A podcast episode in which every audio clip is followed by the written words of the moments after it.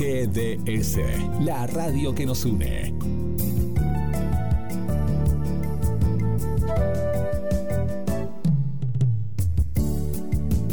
En nuestro aire,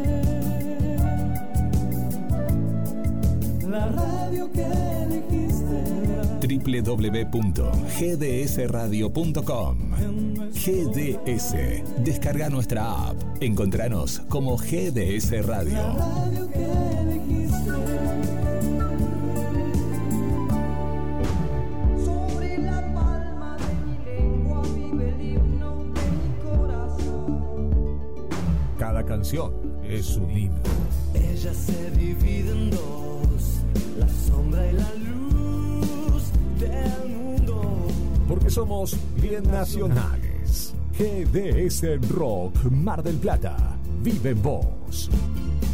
Las mejores camperas de Mar del Plata están en Duki Patagonia. 6 cuotas sin interés y 20% de descuento en efectivo o transferencia bancaria. Entregas a todo el país. Entra en www.dukipatagonia.mitiendanube.com o te esperamos en Santiago del Estero 1755, casi peatonal San Martín. Duki Patagonia.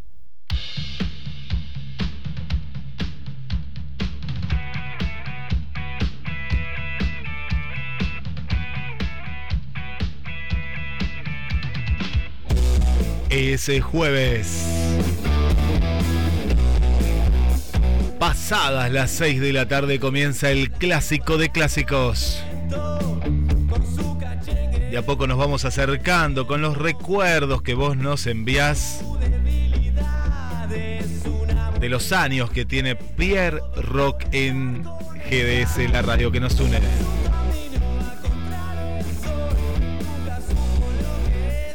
En este verano, verano 2024. Amigas y amigos que nos están visitando, como el caso de Virginia desde Corrientes. Vos que estás en Mar del Plata y te hacemos compañía en el trabajo, en la playa, en tu casa estés, donde estés, Pierre Rock. Tres horas sin parar con entrevistas exclusivas, bloques especiales y vos como principal protagonista. Desde el estudio central, quien te saluda, Guillermo San Martino. Le damos la bienvenida al conductor y creador de este ciclo, Claudio Pierre. Buenas tardes, Guillermo. Buenas tardes, Pierre, ¿cómo estás? ¿Escucha bien en el estudio? Muy bien, muy bien. Ahí me, acaban de mandar un mensajito que no alcancé a ver quién era de reojo. Se, se escuchó con un ruidito. Vamos a tratar de. Eh, estamos saliendo al aire. No, no alcanzo a ver quién me mandó un mensajito, pero bueno, como digo siempre a los oyentes que están del otro lado, que están atentos a la radio, que están esperando el programa, si quieren inconveniente, tienen que avisar enseguida. Y ya me alcahuetearon. Ey, ya me alcahuetearon. No voy a mandar al frente, pero ya me alcahuetearon. Se escuchó con un ruidito. Yo lo escucho perfecto, Juli, lo escucho perfecto, nada, escucho perfecto. Ahora vamos a estar charlando, entonces vamos a arrancar con el programa. Buenas tardes, Guille, buenas tardes, gente, buenas tardes, rock and roll. Saludo especialísimo, pero muy, muy especial a Tito Efeméride, compañero de tarea. No la está pasando bien, Tito, pero yo tengo fe que va a salir adelante. Eh, nada, ese, abrazo fraternal de acá desde la radio, él igual nos escucha, ¿eh? así con, con toda esa incomodidad que significa estar en, terapia, él trata de, de todas maneras escuchar el programa, así que Tito, si no estás escuchando, abrazo grande, mejorá, que vas a salir adelante, te manda un abrazo a todo el equipo, y bueno, ya tenemos una primera invitada. Vamos a contarles a la gente que nosotros tenemos un bloquecito que siempre hacemos, que es recordar a los que hoy ya no están, que son muchos, por desgracia son muchos, nuestros amigos que hoy ya no están, Pero como hoy tenemos eh, nada, la urgencia, tenemos Anita, y los horarios se apremian, así que los temas para los amigos que ya no están, van a ir más tardecito, sí, porque la tenemos Anita. Anita, para mí, Ana, para ustedes, Ana David, buenas tardes. ¿Cómo estás, Pierre? ¿Cómo están todos? Acá estamos eh, contentos, contentos porque mm, hace un tiempito atrás arrancamos con, con esta historia de incorporar a la mujer en el programa, ¿no? Qué La bueno. mujer del rock. Y, y bueno, vos sos una, una de esas referentes que ahora no vas a contar toda esta historia porque siempre lo decimos con Julio, uno va investigando, inda- banda, artistas dentro del país. Entonces, Juli se ha tomado esa, esa- esa- en serio esa tarea de encontrarlas para tenerlas con a Juli. ¿Cómo estás Juli? Buenas tardes. Buenas tardes, Pierre, Guille, Ana y a la audiencia de Pierre Rock. Gracias por estar acá, Ana, con nosotros. Y bueno, este es eh, nuestro homenaje a las mujeres del rock. Y Ana Davis es cantante, compositora y parte de nuestro rock argentino. Una de, una de las creadoras de la- una de las primeras bandas de hard rock como paisana que estuvimos charlando el programa anterior, que nos va a contar ella, pero bueno, es un honor tenerte con nosotros, parte del electro rock y, y todavía en actividad, más de 30 años, Ana. Uy, muchas gracias, Juli, por tus palabras. Sí, bueno, eh, la verdad que la vida pas- pasa, como me decía mi, mi padre, que en paz descanse, pasa muy rápido. Cuando te quisiste dar cuenta, ya te, te pusiste viejo. Eh, pero sí, sí, yo arranqué a los 18 y como, bueno, como le explicaba a las chicas del libro, al taco, eh, que aparezco ahí en el libro y a partir de todo eso empezó como así me empiezan a, llamar para, para hablar por lo del libro y todo. Y, y bueno, ahí es cuando empieza todo. Yo empecé a, a- en lo que era todos los reductos de, de hard rock, que era lo que me gustaba en ese momento, y yo tenía 16 años, te hablo del 86, y yo iba, que eran los lugares Halley, acá en Buenos Aires, este, a escuchar bandas. Y ahí podías encontrarte grandes referentes, te podías encontrar de pronto una noche tocaba Riff, eh, no sé, tocaba Half, tocaba gente así increíble que uno no, no podía creer. Entonces, bueno, así uno empezó con esa inquietud. Yo conocí al guitarrista desaparecido ya, que, que fue mi mejor amigo por, por, toda, por toda mi vida, ¿no? Hasta que él falleció, Nico Takara. Este, y bueno, y, y él ya era un guitarrista bastante conocido, igual Sergio León. Este, me empecé a hacer amiga de guitarristas y, bueno, y un día le dije a Nico, este, mira, tengo estas canciones que yo escribo que me gustaría que se las demos a algunas bandas de amigos, así bandas underground, ¿no? Y Nico se colgó la guitarra, que era un fenómeno y ya se tocaba todo en esa época y tenía mi edad. Y empezó a sacar los acordes de mis melodías y mis canciones. Yo había escrito las melodías vocales y las letras. Y entonces él me dice, esto está buenísimo, me dice. Este, le digo, bueno, gracias. Y entonces me dijo, no, no, pero lo tenés que cantar vos, ¿por qué se lo vas a dar a otro? Y yo le dije, porque yo no canto, le dije, yo no, me da vergüenza. Y entonces él me dijo, no, no, lo tenés que cantar vos. Y ahí empezamos, él me ayudaba a armar las canciones, la parte de la música. Y después así me conecté con amigos de él y todo y caí con, con los chicos que, que estaban armando Barracuda, mi primera banda. Y bueno, a, a todo esto sería el año 88 practicábamos, pra- preparamos todo y, y, y aparecí ahí, me tiraron, me tiraron al escenario, me tiraron a cantar. Qué importante, qué importante lo que hizo Nico de, de convencerte un visionario. Nico, bueno, lamentable, viste, él, bueno, mirá, miren cómo son las cosas, qué loco, ¿no? Porque todo tiene que ver con Nico en mi vida. Eh, él falleció en 2012 y nosotros todos los años le organiza a su esposa y todos los amigos, que somos todos músicos, porque era muy querido, eh, le organizamos este, el homenaje a Nico Takara. Entonces todos los años, el día de su cumpleaños, nos juntamos a zapar en planta alta en Flores nos juntamos a zapar y todos los que tocamos con él y los amigos se suben al escenario a homenajearlo. Es muy lindo, porque es una fiesta. Lo hacemos siempre. Y ahí este, yo conozco a Pato Strunz, el batero de Malón. Bueno, él también, justamente Nico tocó conmigo en una banda que se llama Contenido Neto, en el 94, en el 96 más o menos, y me dejó para irse a tocar con Pato, o sea, buenísimo. Cuando vino me dijo, Anita, voy a armar una, una banda con, con el Pato, me dijo, así más metalera como le gustaba a él. Y, le dije, buenísimo, todo buenísimo, anda para ahí porque este, es lo que te gusta. Y bueno, el Pato me conoce ahí de que yo era la, la mejor amiga de Nico. Entonces todas son las relaciones también, como digo yo siempre, no son solo musicales, las relaciones personales, ¿no? Como qué lindo que es cuando ese sentimiento te va conectando en una red, toda una red eh, profunda de, de amistad y, y música. Y bueno, y el importante, cuando- importante cuando le a preguntar las autoras del libro, ¿conoces referentes del- de, los 80, chicas que ya estaban tocando? Porque había una movida muy underground que nunca se conoció. Entonces el pato se acordó de mí. Y ellas me contactaron y bueno, se lo debo a él este, esto del libro. Este ya le agradecí, por supuesto. Y, y bueno, todo muy lindo, chicos, no sé, un camino hermoso. Un camino muy lindo. Ah, Yo no me quería meter, pero hay unos bocadillos. Métase, Yo, métase. yo voy a ir, yo, yo voy a ir un poquito para atrás. Te voy a contar que el último bar que visité eh, en Buenos Aires fue el que nombraste vos. El año pasado estuve ahí, Uy, qué bueno. Plan- Planta Alta en Flores. eh, un lindísimo lugar con mucha historia.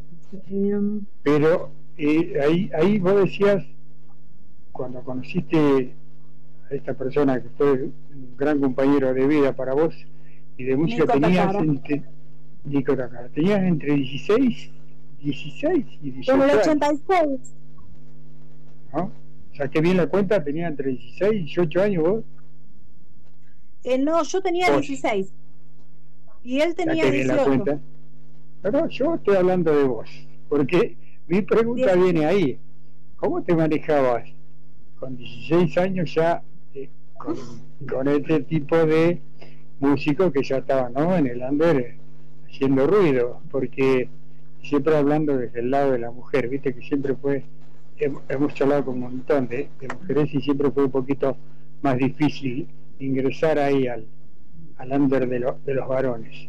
¿Cómo te manejabas vos a los 16 años?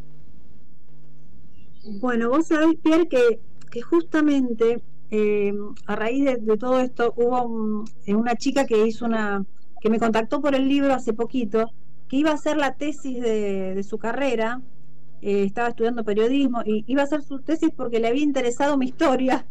Y justamente eh, me preguntó eso, en, una de- en el cuestionario que me hizo, me preguntó eso, pero ¿cómo era? Porque no entiendo, no había redes, no había esto, no había lo otro, chismo y esto y lo otro. Y yo la verdad que me dice, es increíble lo que hicieron. Y yo le dije, es que ¿sabés qué pasa? Éramos tan inocentes. No nos dábamos cuenta lo que, lo que lo estábamos haciendo.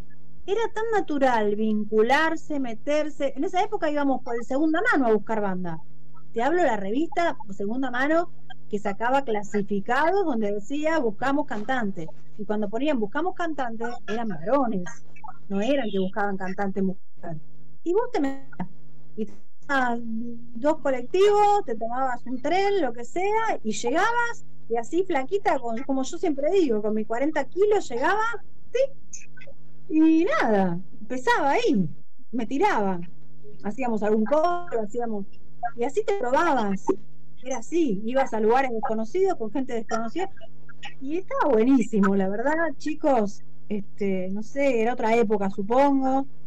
Eh, yo tengo un excelente recuerdo, no recuerdo una sola vez en tantos años que toqué, en muchísimos reductos y lugares, una sola vez bajé de tocar y me acuerdo que un pibe muy lindo, así muy rockstar, se me puso al lado y me dijo, sos muy linda, me dijo, y no sé qué, y yo lo miré y le dije, yo quiero que me hables de lo que hice recién en el escenario, le dije, no de lo linda que soy.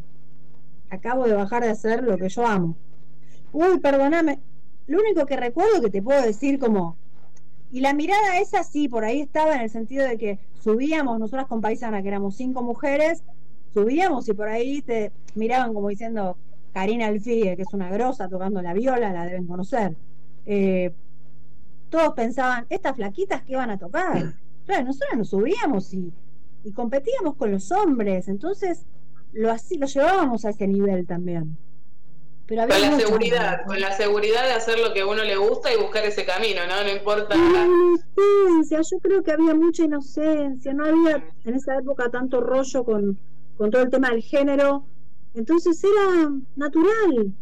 Para mí, yo tengo grandes amigos, chicos, mis amigos de toda la vida, los chicos de la carga, tocaban con nosotras. Eh, bueno, Nico, que les digo que nos separó lamentablemente la muerte. Y todos mis amigos son de esa época, todos músicos. Y yo la verdad que excelente. Bueno, las chicas de Paisana también, no nos vemos muy seguido, pero yo las adoro, las admiro. Bueno, a Cari, la guitarrera de Iorio, o sea, la conocemos todos. Ana, ¿cómo fue esa, convocatoria de Paisana, que fue una banda que creaste vos con tus temas, con tus canciones? ¿Cómo fue encontrar chicas que, que tengan ganas de tocar y, y fue pensado que sea íntegramente de mujeres? Otro capricho mío. Me soy acuariana, chicos, soy muy caprichosa. Este, y aparte creo un holograma en mi cabeza y después lo tengo que hacer real. Eh, soy fantasiosa. Y bueno, realmente este termino con Barracuda, estuve dos años con Barracuda, con estos chicos increíbles que todos tocaban muy bien, aparte yo era la que recién empezaba, y una experiencia hermosa también, y bueno, por esos desgastes de la vida del rock, eh, la banda se separó. Y ahí fui en la búsqueda de lo que tenía ganas de hacer. Yo quería una banda de mujeres, se me había metido eso en la cabeza.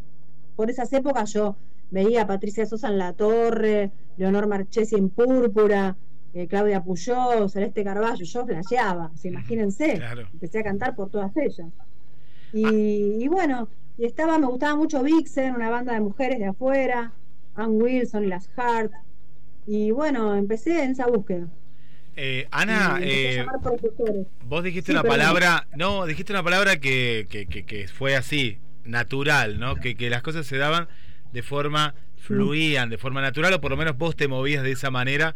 Eh, ¿Cómo, si vos tenés que hacer un punto de comparación con la actualidad, justamente con esto, ¿no? Que antes no había redes, no había, era pegar el panfleto ahí en la esquina, el boca en boca. ¿Cómo, ¿Qué, qué, qué punto de unión podemos encontrar entre, entre esto tan lindo que estás contando natural y tal vez la actualidad? Bueno, yo creo que eh, el punto de unión es eh, a nivel mujeres, me decís. Sí, a, nivel banda, a nivel mujer, a nivel, sí, a nivel así, cuando uno se mueve. Creo que más que nada Ahora es todo más fácil, porque ya te digo, ahora tenés las redes para difundirte. Nosotras íbamos, nosotras, a volantear a los colegios eh, antes de los shows, íbamos a pegar afiches nosotras con dos amigos que venían siempre con nosotras. Este, y bueno, teníamos nuestro equipo así de amigos que nos ayudaban. Pero realmente les digo, yo creo que ahora las chicas tienen todo mucho más este fácil a ese nivel.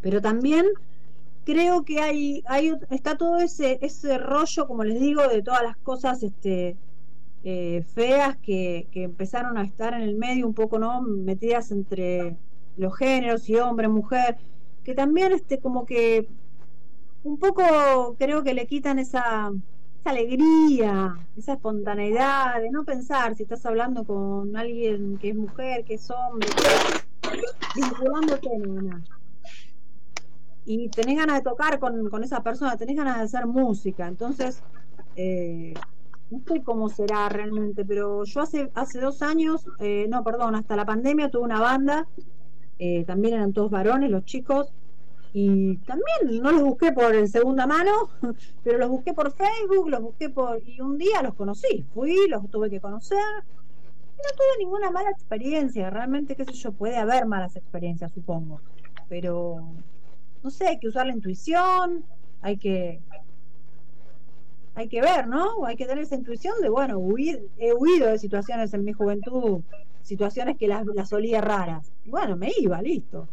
Este, no sé cómo será realmente ahora para las chicas jovencitas, pero noto que cuando me hacen un reportaje o algo me hablan mucho de eso.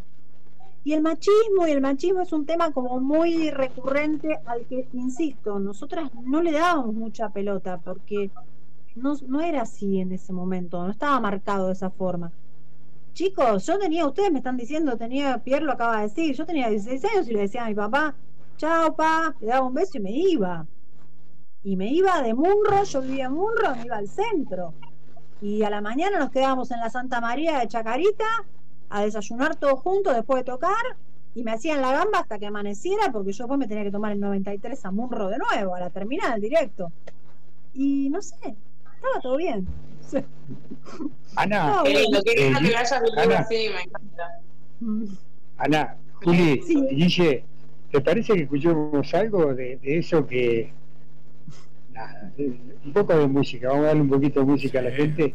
¿De Ana, les parece bien? Claro que sí, Para que Ana. la gente ah, también descubra, porque pero sí. tenés que, nosotros sabemos que del otro lado hay artistas que nosotros conocemos, pero hay gente que no conoce. Entonces para nosotros es un placer eh, ofrecerles la música, lo que, lo que ustedes hacen, lo que ustedes hacían o lo que tienen pensado hacer. Así que Y ah, Guillermo, Pierre, ah, acá estamos, acá sí, estamos, pero sí. no, yo a ver Ana, ¿qué, qué tema te gustaría como para Mm. justamente como dice Pierre, ¿no? Aquellas personas que te están conociendo a través del programa, te gustaría como empezar a, a decir, bueno, este tema quiero que lo escuchen en este momento. ¿Cuál, ¿Vos? cuál podría ser? No sé si ustedes que tienen lo de paisana, quisieran mostrar. quieras. O, no sé. Lo que vos quieras. Sí. ¿Qué, qué tenés por ahí? ¿Tenés No, este- vos tirá, acá, acá Juli me pasó toda la data, así que vos tirá que acá la tengo, así que, pero más que nada por este tema, ¿no? Como decir, que me conozcan de- en esta etapa, tal vez, ¿no? Si vos querés contarlo. Esa etapa de paisana, sí, Paisana. hay cosas lindas. Lo que pasa, bueno, no sé, el audio hay que pensar que es de esa época, ¿no? Sí, sí, sí. un- una eternidad. Lo hemos- hemos pasado cada cosa en este programa, es por eso es distinto este programa. Por eso es distinto, tiene, mira, tiene un bloquecito de rock de garage, Sí. ese que, viste, cuando ensayás en el garage, Sí, lo grababas sí, sí, con, lo Bueno, grababas pero con el cassette. ¿eh? Sí, yo tengo cassette. Tengo cassette, Claro. chicos, guardados. Sí, pasó la semana pasada, ¿no? La semana pasada pasó. ¿Eh? Eh, podemos pasar. No, no puedo parar, no puedo parar, sucio ruido. Y bueno, y de ahí. Sí, quieras, lo que quieras, sí, sí. Vamos, vamos. Mandale, mandale lo que vos quieras. Dale, vamos. De la época de paisana, hard rock, rock de la mujer en Pierre Rock.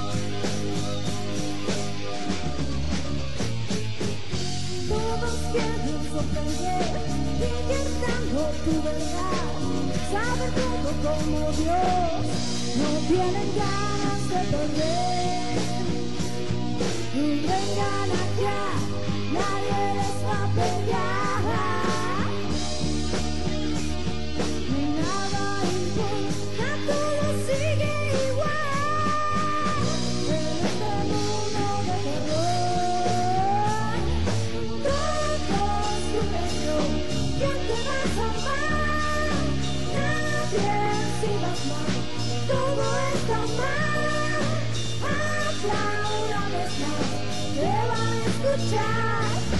Todos van atrás, te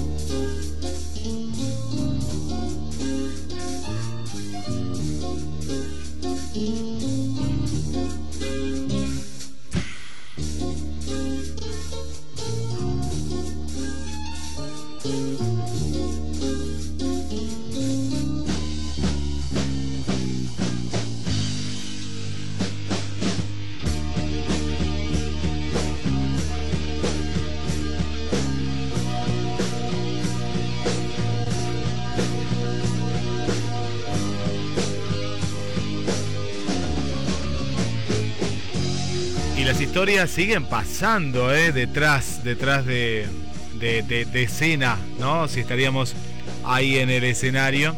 Y, vos que estás del otro lado, voy a empezar a mandar saludos.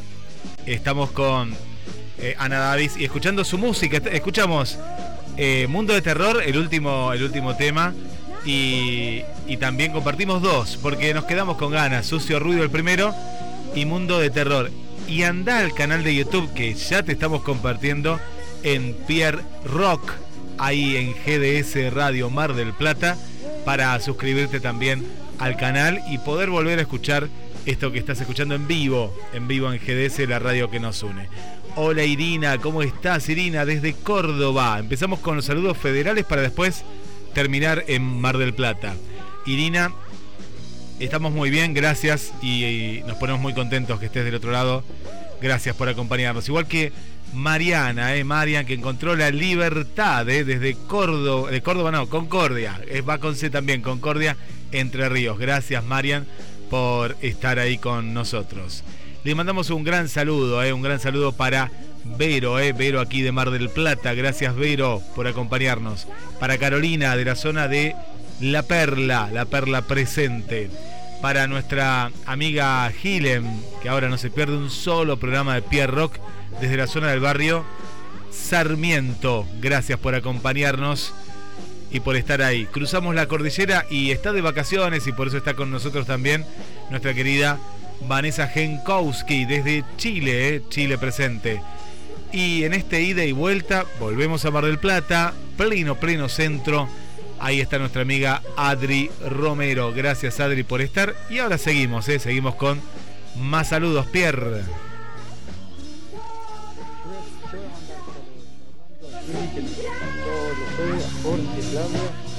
todos los jueves. Le mandamos un saludo porque yo sé que están ahí escuchando el programa. Y bueno, Marisa, eh, tía de Juli, mira, te voy a mandar al frente, así vos lo crees que yo te mando al frente, pero te voy a mandar no al frente, al refrente. Vos te tenés que comunicar no conmigo, porque yo difícilmente veo el mensaje. Lo tenés a Guillermo, Guillermo te va a pasar el número de teléfono. También, también si querés participar y hacer una pregunta lo puedes hacer y también puedes pedir un tema. Ya desde hoy lo sabés, hace ya tiempo que escuchás el programa. Sí.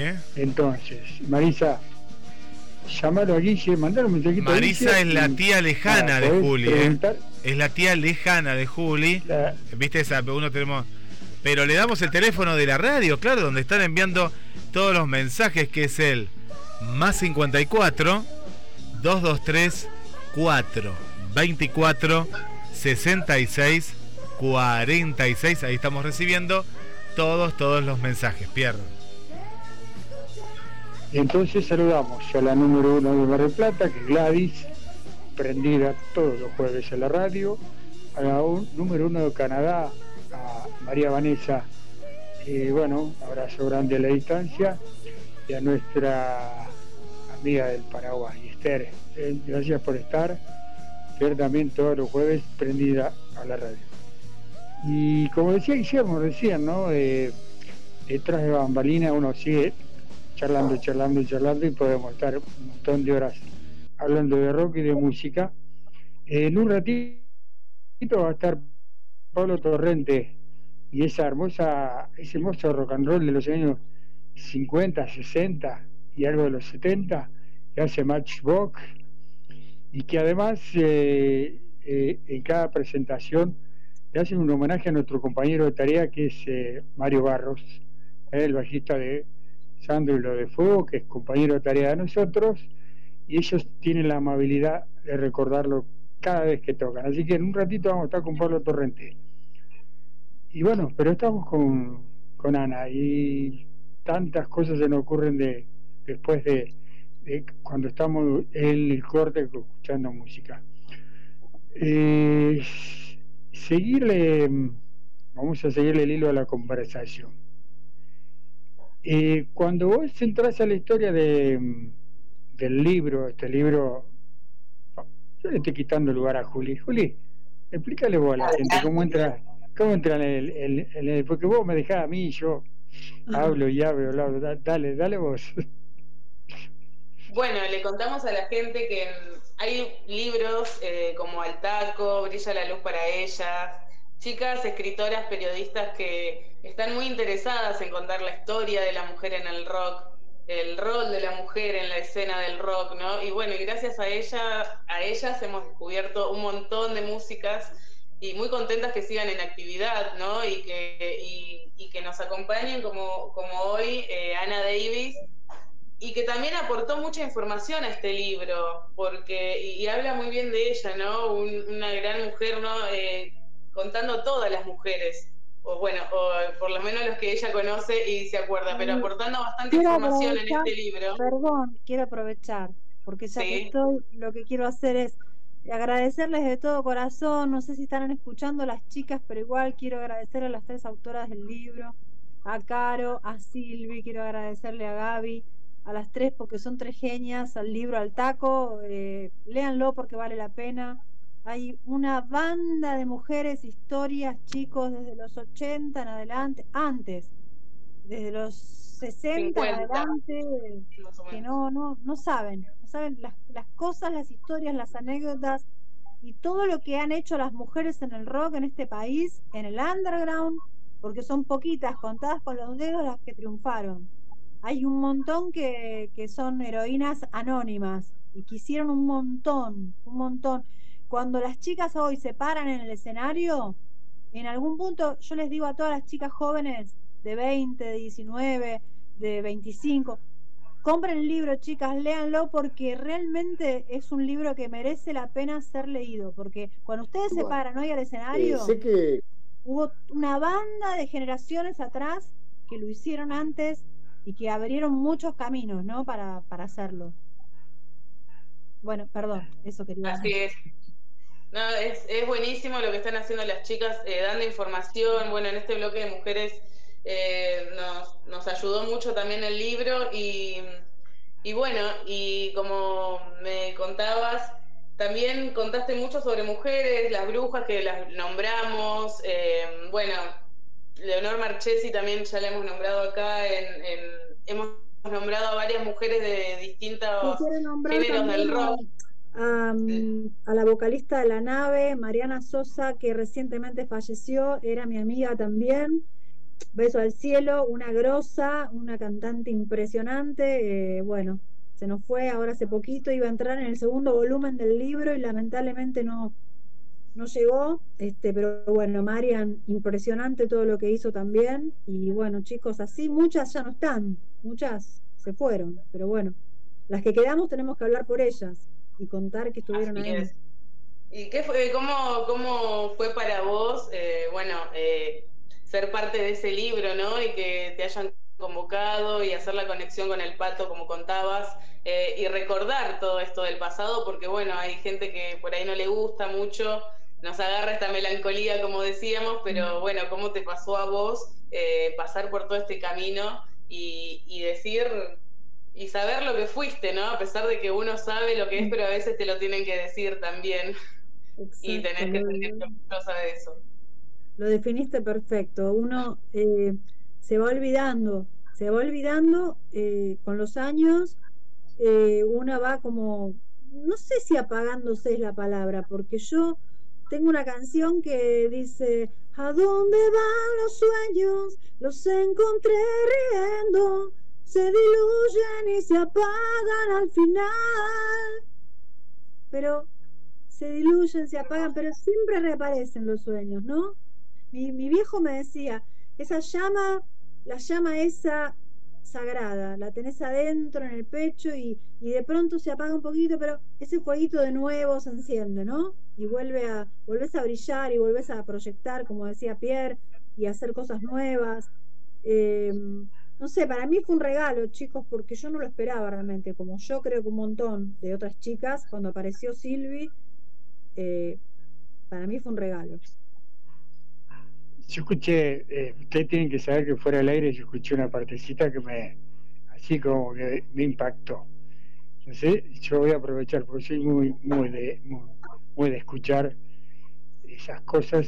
Eh, Ana me dijo a mí y a Juli que ella estaba, la estaba pasando muy mal de salud, tuvo a punto de no estar en este, en este, eh, en el planeta. Tierra, por decirlo de alguna manera. Y Sí. es que, que alguien vino a hincharle los cocos para, para saber de su historia. Así- Ella recién decía, "Va- vamos a armar este rompecabezas. Ella recién decía que había otra artista que no pudo estar en ese libro. Ella, eh, a- Ana, quizás tampoco podría haber estado, pero estuvo. Y ella decía que como que le dio vida, me lo decía a mí, a Juli. Ahora decíselo a la gente. ¿Cómo fue esa situación de estar al límite entre la vida y la muerte, como lo decías vos? Eh, toda esta historia que te, le- te, te alzó de nuevo, ¿no? Que te levantó como el ánimo, por decirlo de alguna manera. creo que la, la muerte es parte de la vida, eh, a todos nos va a tocar y bueno, hay momentos que, que deca- decaemos mucho a nivel salud y bueno, nos pasan cosas que no podemos prevenir y, realmente creo que, chicos, que esto de los sueños, en serio, de las ilusiones, de las esperanzas, eh, nos mantienen vivos. Que no se, pero no es un cliché ni, una, ni un, no sé, ¿no? Ni un del sobrecito de azúcar, una frase de sobrecito de azúcar. Es real. O sea, cuando nosotros morimos, ¿cuándo? Creo que morimos en vida cuando ya nadie nos recuerda y que- creo que también nos morimos cuando dejamos de soñar, cuando dejamos de tener esperanza en lo que hagamos, lo que sea, no importa, no tiene que ver ni con la música, ni con lo que vos hagas y te apasione. Cuando vos dejaste tu pasión y la guardaste y le pusiste llave al candado y lo cerraste, chao, ya está, te moriste de, algún, de alguna forma. Y yo eso no lo hice nunca, por suerte siempre seguí produciendo cosas, haciendo, por más que nunca conocí eh, las mieles del éxito, como dicen, eh, se ve que no fue mi destino o no sé qué habrá sido, ese toque no, no se me dio, pero yo siempre hice cosas por mí, porque me, me daba placer, satisfacción, me empoderaba hacer música, siempre me empoderó a hacer música. Eh, y bueno, este, creo chicos que vino esto, yo les digo, mis haditas madrinas, vinieron las chicas de Altaco, me despertaron, creo que Silvi, que fue la que habló conmigo, me levantó de la cama por el WhatsApp, porque me decía, y dale, pero no me estoy abusando, pero pensá, pensá, y yo tenía, no sé, 24 de hematocrito, estaba totalmente anémica, no tenía, y yo pensaba, y pensaba, iba al pasado y, buscaba lugares y caritas y buscaba cosas y fotos y recuerdos. Y fui reconstruyendo un camino que también me dio power, porque dije, si yo era una nena y como dice Pierre, con 16 años, me paraba así, frente a la morada del heavy metal, del hard rock, o sea, en esa época en reductos, y flaquita así, me ponía a cantar y no tenía miedo, digo, ahora no tengo que tener miedo también, tengo que salir de esta situación. Y me sirvió, me sirvió chicos, me sirvió muchísimo. Siempre la música de por medio, ¿no? Siempre la música de por medio. Qué, qué lindo. Es. ¿Cuándo, ¿Cuándo arranca, después de Paisana, arranca tu carrera solista o primero eh, eh, Nico Takar con la banda con la que estabas con él? Eh, ¿Cómo fue el tema solista cuando decidís empezar a grabar sola tus canciones? Claro, después de Paisana, eh, en el 94, eh, nosotros, este, bueno, ese compilado que pasaron, nosotros llegamos a ganar un concurso importante eh, que estaba el sello EMI involucrado y grabamos dos canciones, de las cuales después de ese compilado eh, se suponía que iban a quedar de, de todas esas bandas que estaban en el compilado, unas tres bandas o cuatro iban a grabar el disco con EMI, con el sello EMI. Y nosotras estábamos ahí como, se rumoreaba que estábamos ahí. Pero bueno, estábamos un poco desgastadas por un montón de cosas que nos habían pasado como banda. Este, no- nos desgastaron mucho a nivel producción, mucha gente nos, nos desgastó. Eh, y bueno, empezamos a llevarnos mal entre nosotras, a tener muchos roces. Se fue la tecladista y nos partió el corazón, mm, porque bueno, eh, la extrañábamos mucho, conseguimos otra chica, pero ya no era lo mismo, y nos separamos. Entonces, cuando nos separamos, cada una se fue por su lado y, la bajista y yo nos habíamos hecho muy amigas, Laurita Colacina, y este, nos juntamos con Nico Takara y con un baterista, Pablito Caloy, y armamos una banda eh, de funk rock que era media living color, media una cosa así, o sea, una mixtura interesante, ¿no? Entre un poco de funk y hard rock. Contenido neto. Y estuvimos ahí dos años tocando, que me di el, el gusto de tocar con mi ídolo. Hasta ese gusto me di, chicos, me di el gusto de tocar con Nico Takara. Así que, hasta que bueno, después se armó con Pato y Simbiosis y se fue con Pato. Y después empecé a hacer mis cositas. Versátil lo tuyo, ¿eh? Versátil, muy versátil. Sí, sí, sí, estaba bueno lo que hacíamos. Le- le- le- arrancaste con el jarro y te fuiste involucrando con otro estilo otro Sí. estilo de música y, y lo encaraste. ¿Cómo Y crees? sola, cre- más. Mm, más. Sola, mi curiosidad me fue llevada de todo: electrónica, flamenco chill, o sea, lo que quieras, eh, hip hop, eh, técnicas de rap, eh, de todo, porque no tengo prejuicio, porque hago lo que siento en la música.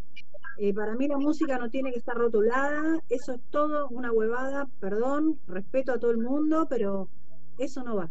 La música es música y el músico no puede ser un tipo prejuicioso, para mí. El artista tiene que ser desprejuiciado y tiene que guiarse por su instinto y su corazón.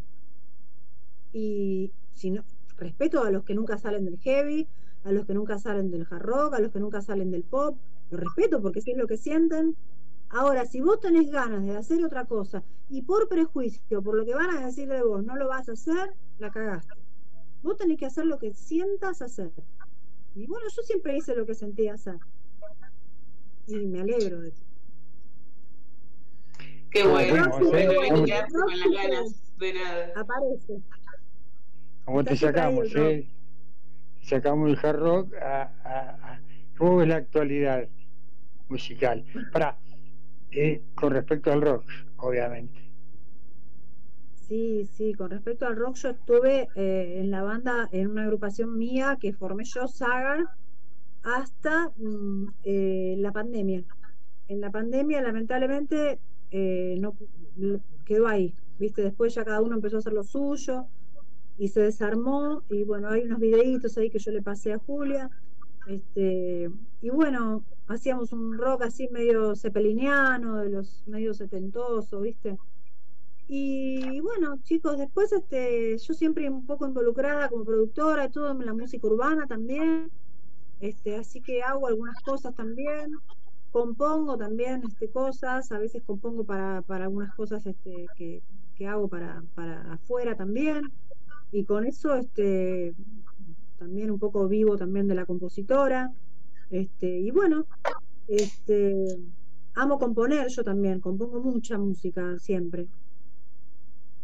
Siempre tu Sí, carrera, claro, ¿verdad? eh, ¿Eh? las bandas que estuviste, eh, siempre fueron eh, canciones compuestas por, por vos, ¿no? La mayoría. Sí, o sea, todo lo que es melodía de voz y letra, eh, siempre yo estoy involucrada porque es mi mensaje. Y empezó así, yo les conté cómo empezó. Empezó que yo había escrito canciones y que se las quería dar a bandas de amigos para que las cantaran, las tocaran. Yo no tenía planeado hacerlo, pero bueno, Nico me tiró ahí a, a los escenarios y yo, bueno, me, me gustó, después me gustó. Y, después, bueno, sí, siempre fui la, la, la cantante eh, líder en las, en las bandas y eh, estuve involucrada en la composición de todos los proyectos. Eh, en Paisana también Karina, Cari Alfide compone, este, componíamos juntas muchas canciones. eh, después este, había algunas que yo las hacía sola, otras Cari las hacía ella también sola. Este, siempre tuvimos mucha química en composición con Karina. Eh, creo que hacemos muy linda. Hay una canción, Luna Gris, que la grabamos en 2019 con ella. Yo se la pasé a Julia, que eh, yo la invité a, a grabarla conmigo. Este, y Cari, divina, el perrito, perdón, tengo la perrita acá. Este, y bueno, Olvídate. Cari la, la grabó, la grabó y hermoso, una cosa re linda grabar con ella. Habla, mi perrita canta y habla, es, es como yo, habla mucho. Tranquilo, tranquilo que acá tenemos lo- los perritos de Mario y en un ratito salen al aire, así que eh, todo, todo el planeta conoce los perritos de Mario. Vamos a escuchar, hice otro tema más. Sí, vamos, vamos, a después, a ver, escuchar, vamos a escuchar. No, tenía una pregunta cortita, Ani, que, que estamos disfrutando mucho de la entrevista y la gente también, mientras yo estoy acá contestando los mensajes, está muy contenta de, de- de que estés con nosotros. Vos hablas de con respecto a la a la composición y, y, a, y a mí esta es una de las cosas que también acá en la mesa del rock no, nos interesa en Pierre Rock. ¿Qué, ¿Qué momento hay? ¿Hay un momento especial así que vos digas, me pongo a, escribir o vienen las ideas desde el otro plano? ¿Cómo, cómo es? Sí, no sé, bajan, no sé si es de los grises, de, de otros, de los ascendidos, no sé. Yo tengo el canal así súper abierto, se ve porque aparece de todos lados, no sé, a mí a la madrugada de pronto me despierto y, y me hago un mate porque no puedo dormir y ahí me, me baja una melo, empiezo a tararearla, no, no, no, o agarro la guitarra o me pongo yo con el grabador eh, la tarareo así, la, la, la, la, la, así, em- armo la melodía y después empiezo a escribir. Y me baja la letra. ah, esa luna gris que te estoy contando me, me pasó así. Fui a ver un concierto de los antiguos, eh, eh, em, de la- del grupo Los Antiguos, y, y, y bueno, que me encantaba y, y no sé, me, colgué mirando al violero, cómo toca, a David Diapaluzzi, que me flasheó cómo toca, y me vino a la canción toda una historia de, una, una historia de un artista y chica que lo que se- me, empecé a escribir cuando llegué a casa. Empecé a escribir y escribí la canción y me salió. O sea, esas cosas que yo cuento historias, o sea, que no son mías propiamente, son historias que me aparecen y, son pequeños cuentos las canciones, ¿no? Sí. Qué Son bueno. así.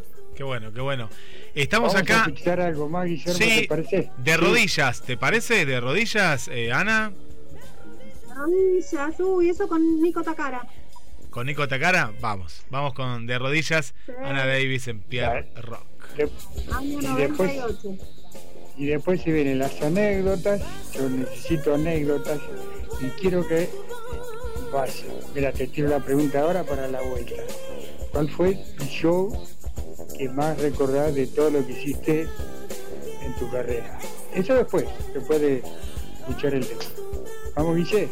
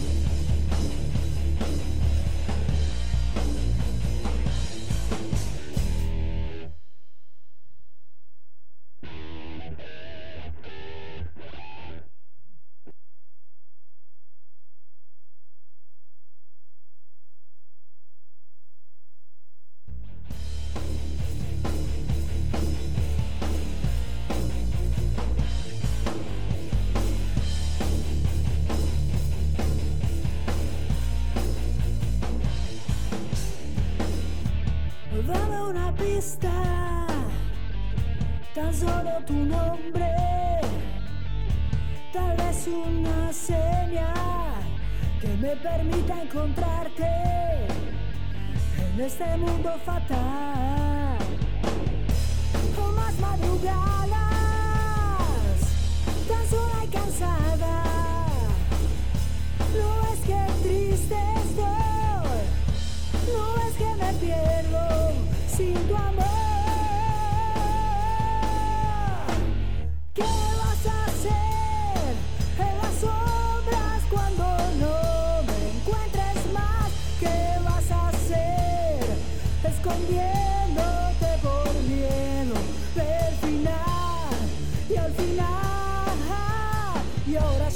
Yo te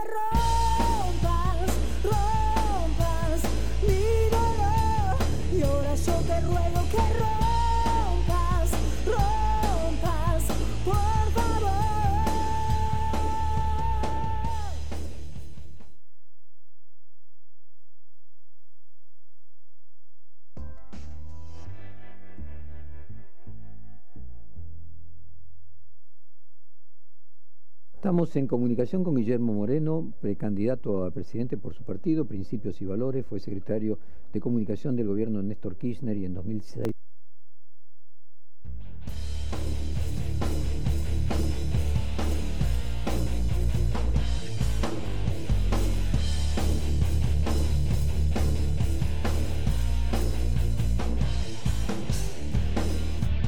Dame una pista, tan solo tu nombre, tal vez una señal que me permita encontrar. Bueno, no- nos quedamos escuchando no uno, sino tres temas. ¿eh? Ahora estamos escuchando eh, Rompe.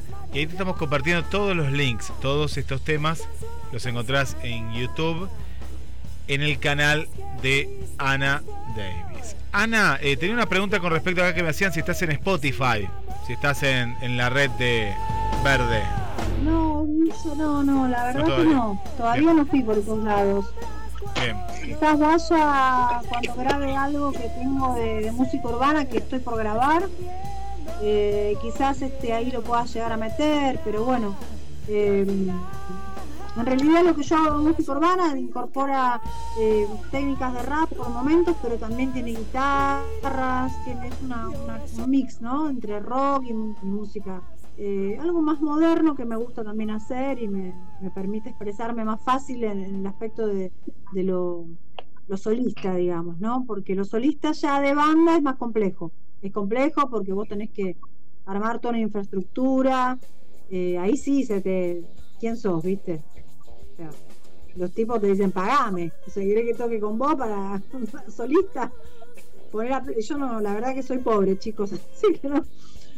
Soy rica en ideas y en corazón y pobre en, en billulla. Así que.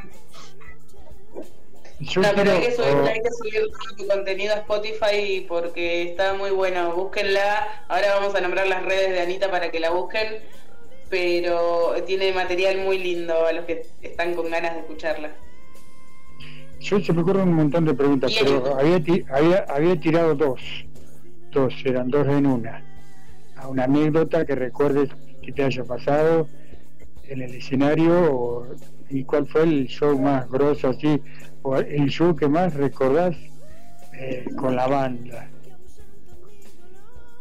Mira, eh, con Paisana recuerdo un- una vez que fuimos a tocar el, el- Vamos a empezar por orden cronológico. Barracuda, mi primer show, Barracuda, que no me acuerdo el nombre del lugar, pero era un reducto en, en San Telmo, donde bajabas un subsuelo, Uf. y yo imagínate, por primer, era mi primera vez, debutaba.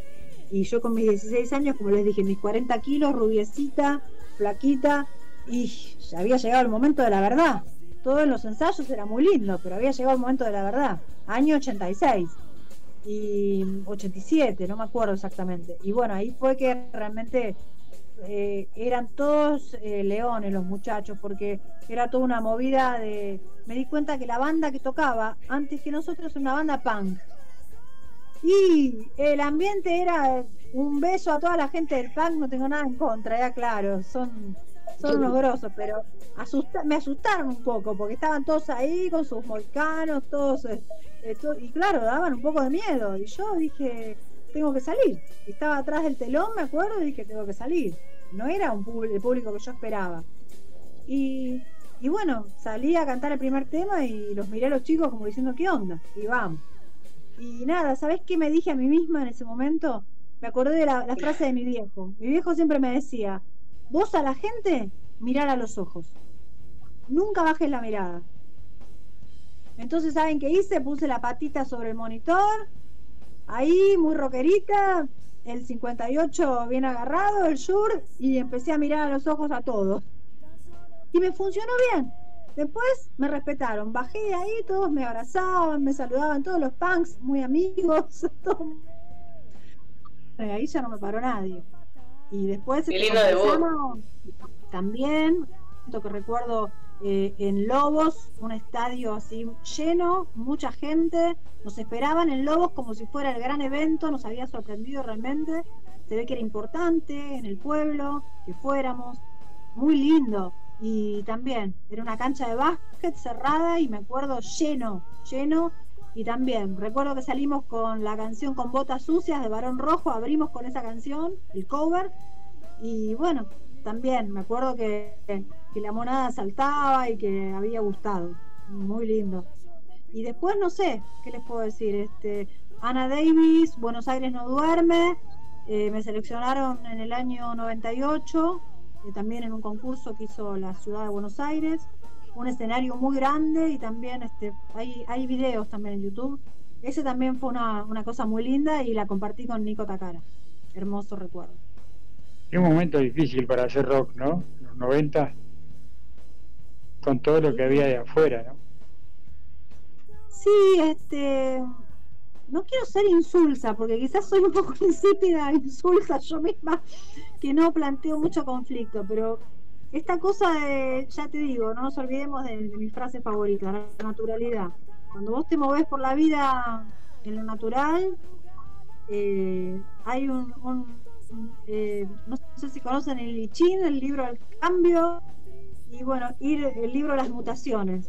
Hay momentos que de pronto te retraes y el guerrero se guarda para después volver a aparecer. Yo siempre hice eso. Cuando no andaba bien de ánimo, si no andaba, mejor es retraerse, guardarse un poquito y después salir a, a- con fuerza. Eso me funcionó bien porque te trae buenas experiencias en general, no tan traumáticas. Uf, podríamos hablar un montón. Bueno, tenemos un programa que de acá en más y de acá en adelante. Así que Anita. eh, Pierre, perdón, no quiero agradecerte. decepcionar, Pierre. Si querés, te, te, te cuento alguna de, de borrachos, te de que nos tirábamos botellas por ahí y todo eso, pero no, no ¿No me sucedió? muchas. No, ¿Eso sucedió? no, sabes que ¿No todo muy tranquilo. Éramos la- las paisanas y, y compañía, éramos todas muy de gaseosas, muy sanitas, muy pilas, muy metódicas, o sea, un poco aburridas quizás para, para las épocas que corren. Uno dice los 90, eh, los que habrán hecho. No, éramos chicas buenas, chicas buenas. Bueno, Anita, eh, yo no tengo más que agradecerte. A Eh, sos bienvenida cuando quieras a este programa por favor. para charlar, para, para si algún día se te ocurre agarrar la viola y, y cantarnos algo, algo en vivo, bienvenida. Y bueno, invitamos a Cari, la podemos invitar a Cari. Hacemos algo juntas. Uf, sería fantástico, Sería lindo. fantástico y en vivo. Así que bueno, te, te agradezco de corazón. Por Muy lindo favor, todo. ¿eh? A Bueno, vos, Juli. de corazón, a Julia, y a Guille, que se ve que se cayó, pero le mando un abrazo también. A las chicas del libro, Ah, eh, al taco. Este, y gracias a toda la gente de Mar del Plata, les mando un abrazo enorme, son una, una gente espectacular y los felicito por esto que hacen, de difundir el rock y, y bueno, esta comunidad hermosa que es el rock. Gracias por todo, chicos. Cuando quieran, a su disposición. Gracias a vos, Ani. gracias, Anita. Abrazo. Gracias, Ana. Un placer. Un placer tenerte en Pierre Rock. Y bueno, ¿cómo te encuentra la gente, los que quieren escucharte? ¿Cómo encuentran material de Anita Davis? Anita para mí ya. Bueno, sí, Anita, Anita, está el Instagram. Eh, está el Instagram ahí, este, creo, creo que vos lo tenés, el Instagram de Anita Davis Rock. Este, ahí tienen Instagram y siempre estoy activa ahí, pongo cositas y canciones viejas y nuevas y muchas cosas lindas. Nos vamos con el tema Bueno. Soy solo amor, Pierre, Ani. Uh, ¿Está bueno? Nos vamos con ese tema. gracias, gracias chicos. Gracias, Ana. Lo mejor para vos. Siempre con música. Lo mejor va este 2024 para todos y, y abrazo y muchas gracias, agradezco, muy.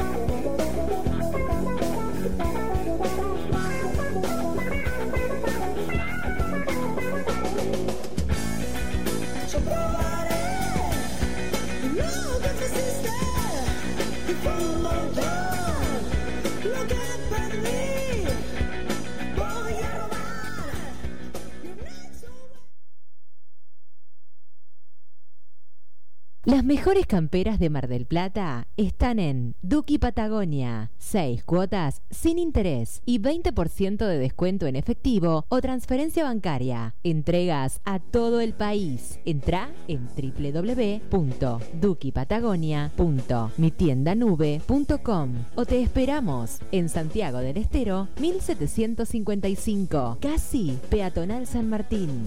Duki Patagonia.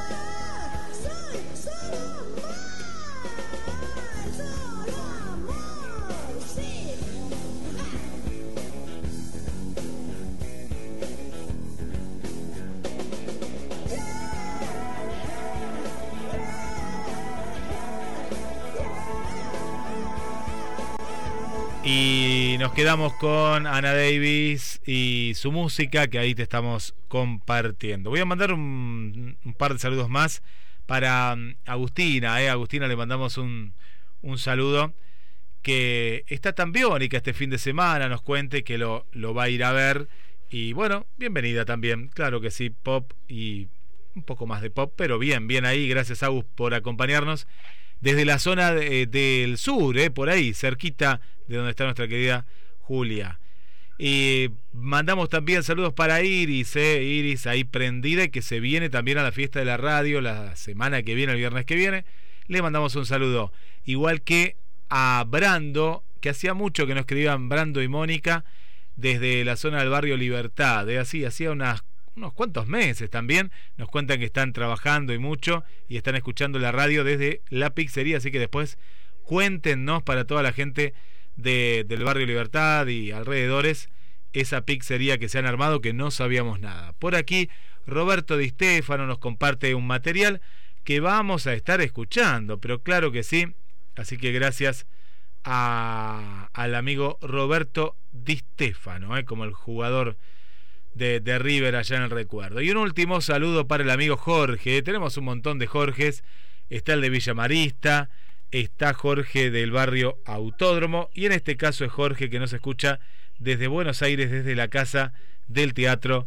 Un abrazo para el amigo Jorge Marín. Pierre. Sí, señor. Y ahora sí. Buenas tardes, Guillermo. Buenas tardes, Juli. Buenas tardes, Alejandro. Buenas tardes, equipo. Y vamos a arrancar como cada jueves eh, recordando a los que hoy ya no están, porque solo quien no es recordado muere. Así que nosotros vamos a seguir con esa temática. Saludo a Tito también, Mario, a Nino, Laura, a todo este gran equipo, a Vika, todo este gran equipo de, de Pierrock. Buenas tardes, gente, buenas tardes, rock and roll. Vamos a recordar a los que hoy ya no están y después vamos a quedar allá por el año 60, 50 70, ¿te parece, Guillermo? Vamos, con un poco de música.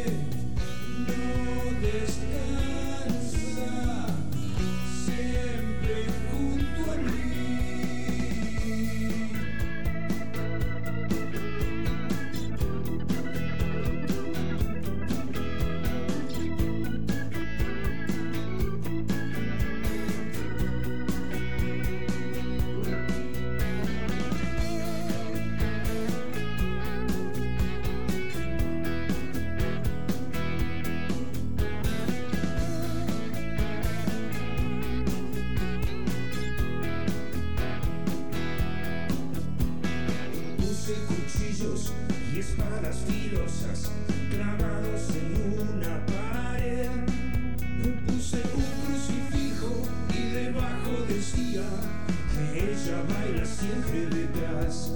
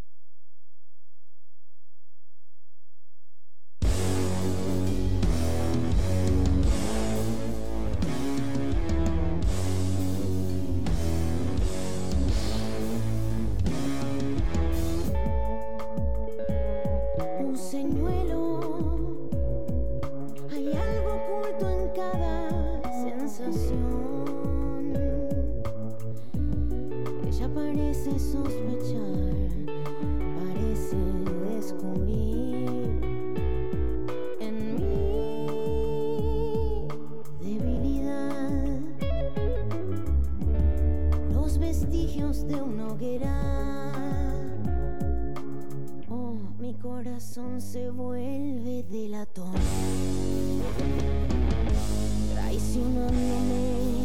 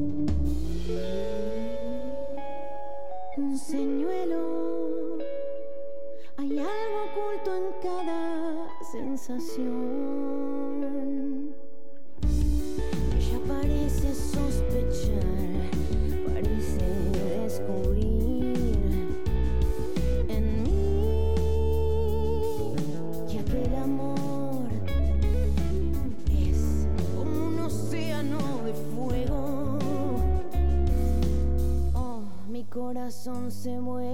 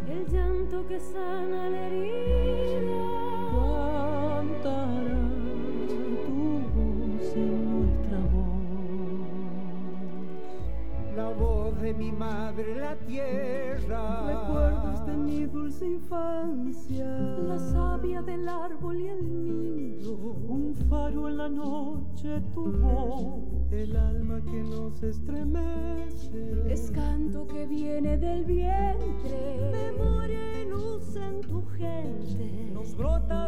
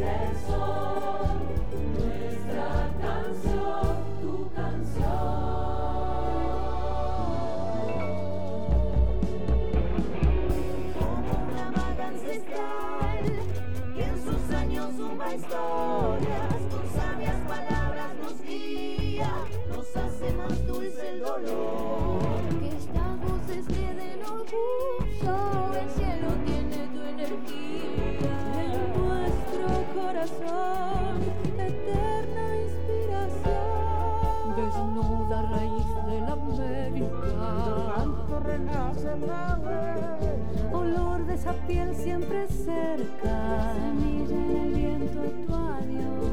Tu voz infinita me nombra. Tu copla de greda me abraza. Eres fénix renacida. Nos hace más dignos tu amor.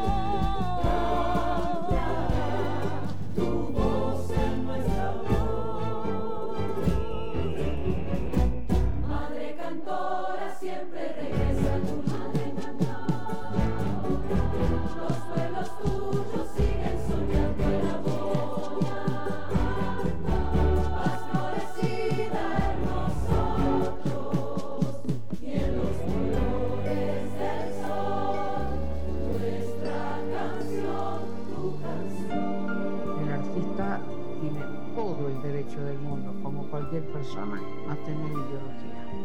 Eso no se va a ir nunca, eso va a quedar para toda la vida. Madre cantora siempre regresa tu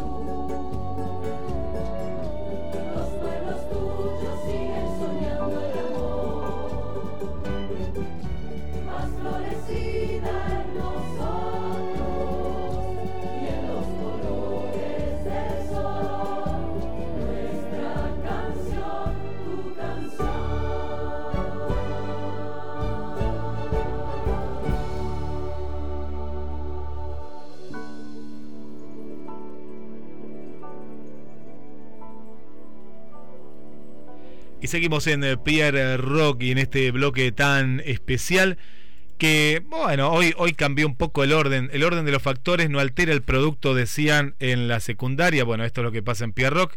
Lo importante siempre está presente, antes o después, y este es un bloque muy importante.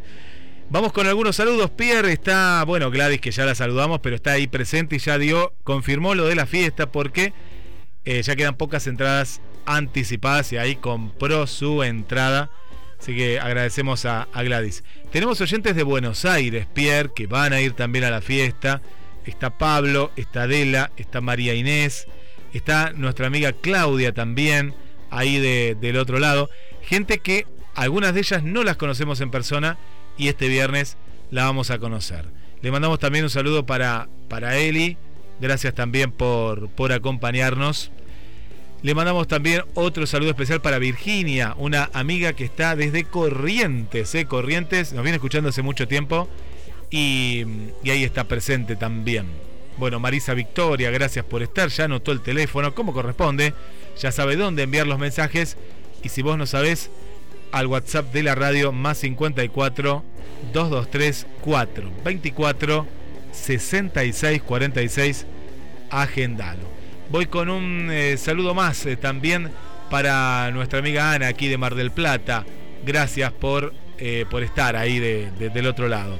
Gladys nos envió otro mensaje por acá que dice, saludos al gran equipo, qué buena la entrevista que le hicieron a Ana. Algo que dijo que me quedó, uno deja de vivir cuando lo olvidan y cuando deja de tener sueños. Abrazo grande para ella. Bueno, te está escuchando porque sigue escuchando hoy Pierre Rock. Gracias, Pierre. Y un abrazo para todo el gran equipo de Pierre Rock. Saludos especiales a Tito. Lo queremos mucho. Y cariños a los oyentes del programa. Bueno, gracias por estar ahí del otro lado. Y un último saludo acá que nos, nos eh, llega. Justamente es para la gente de Cultura Rock. Eh. Le mandamos un gran saludo. Y también a la joven guardia. Eh está como la joven guardia hoy. ¿De quién hablamos? De nuestro amigo Félix Pando, pero ahí le puso su saludo a Pierre Rock al programa La joven guardia desde Miami. María Marta también, Pierre, siempre presentes. Pierre. Y recién descubro, mirá, recién acabo de descubrir que, que puedo tener pantalla completa. Le tenía medio de costadito ahí, toqué el teléfono para, para hacer una captura y como no lo sé hacer, ¿qué hice? Le puse bien, bien, ahora te veo completo. Nunca, nunca, nunca te podía ver completo. Siempre veía la mitad, la mitad. la mitad del estudio. Bien, bien, bien. ¿Viste vos? Estamos aprendiendo. Y bueno, hoy recordaba, bueno, recordaba el Face, el Face, el Facebook, que hace como siete que arrancamos con este programa. Ya, ya la computadora en algún momento nos va a recordar el día exacto, porque bueno, también vamos a tener que hacer la fiesta. Nosotros vamos a hacer en, el año 10, cada 10 lo vamos a hacer. ¿sí? Ahora vamos a hacer como hace todo el mundo todos los meses, o cada cumple mes, cada cumple año. Nosotros vamos a hacer cada, por cada década, si Dios quiere. Cuando cumplamos, cumplamos eh, sí, cuando cumplamos una década, vamos a hacer nuestra, nuestra fiesta de Pierro, ¿no? Más o menos así es. Así es, no, antes también, ¿no? Antes también, ¿por qué no? Eh, pero es cierto que vamos camino a, mucho tiempo ya. Y lo más importante, viste que hay programas que dicen, sí, hace, no sé, 20 años que estamos. Ah, no, pero dejamos 10. No, eso no vale. Acá de manera ininterrumpida, cambiando en la primera etapa el horario y después ya quedó el día. El día fue siempre el mismo. Y, y hoy, como bien decís, le mandamos un saludo para Sandra también, ahí que, que que apareció, no es que apareció, siempre está, pero hoy le hicimos aparecer un poco más. Ahí también le dio, ahí está presente en vivo.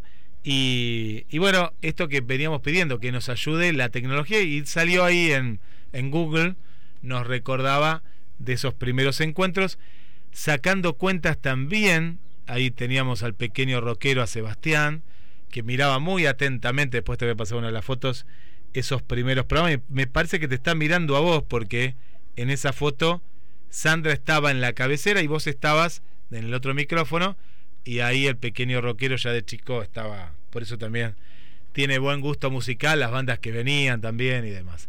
Así que bueno, agradecemos ahí a, no fue Facebook, sino que en este caso fue Google que nos compartió esa, ese, ese recuerdo. Y ya después de esta fiesta de la radio, vamos eh, durante el año a, armar también la fiesta de, de Pierre Rock. Y Pierre, te quería contar eh, al aire, que lo decíamos fuera del aire, que la semana que viene, por primera vez, vamos a tener un artista de flamenco, ¿no? Un artista de flamenco. Siempre hemos tenido artistas internacionales. Esta no va a ser la primera vez, sino que pasan muchos. Es Moncadita, que quería estar ya este jueves, pero justo sacando eh, el horario, tenía eh, un show. Un artista muy conocido, un artista que bueno, sale en la televisión española, en la televisión de España, y que por esas cosas que, siempre vos bien lo decís, no sabemos cómo, pero sí, en parte, por toda la difusión, nos encuentran. Y claro, cuando me dijo flamenco, yo digo, estará algo relacionado. Bueno, vamos a hablar un poco de las raíces, ¿no? Que tiene también el flamenco. Y, y que la música, como hoy lo, bien lo dijo Ana, de una u otro lugar, las raíces se van relacionando y el flamenco tiene mucho que ver con el rock y bueno, vamos a aprender, me parece, con este gran artista que es un éxito en, Europa, que es eh, Moncadita, es, eh, es, su nombre, Pierre. Creo que bueno, qué buena, qué buena iniciativa, bueno, y, vamos a encarar, ¿viste? Como, digo siempre, seguimos aprendiendo. Y ya lo tenemos a nuestro colega, ¿eh? que viene, como viene Juan Villo con todo, el llenando en, cada lugar que va, así que bueno, es un orgullo, nos, alegra un montón. Y bueno, se viene el universo del rock, eh, ¿no, Guillermo? Así es, lo tenemos a nuestro querido Fernando. Y bueno, le damos pista a nuestro querido amigo, ¿sí? que va a tocar, también lo decimos, va a tocar el 26, el mismo día de la fiesta de GDS. Nosotros estaremos en Daytona y ellos van a estar en Santa Clara del Mar, en el teatro de Santa Clara del Mar, eh, Leonardo Fabio y el rock internacional Queen One Vision va a estar para toda la gente del partido de Mar Chiquita, así que ahí, ahí va a estar nuestro amigo Fernando, Roma y eh, Fer, bueno, toda la banda, eh, toda esa gran banda. Vamos a escuchar a, a nuestro querido Fernando Cuevas y el universo del rock. Hoy nos separó,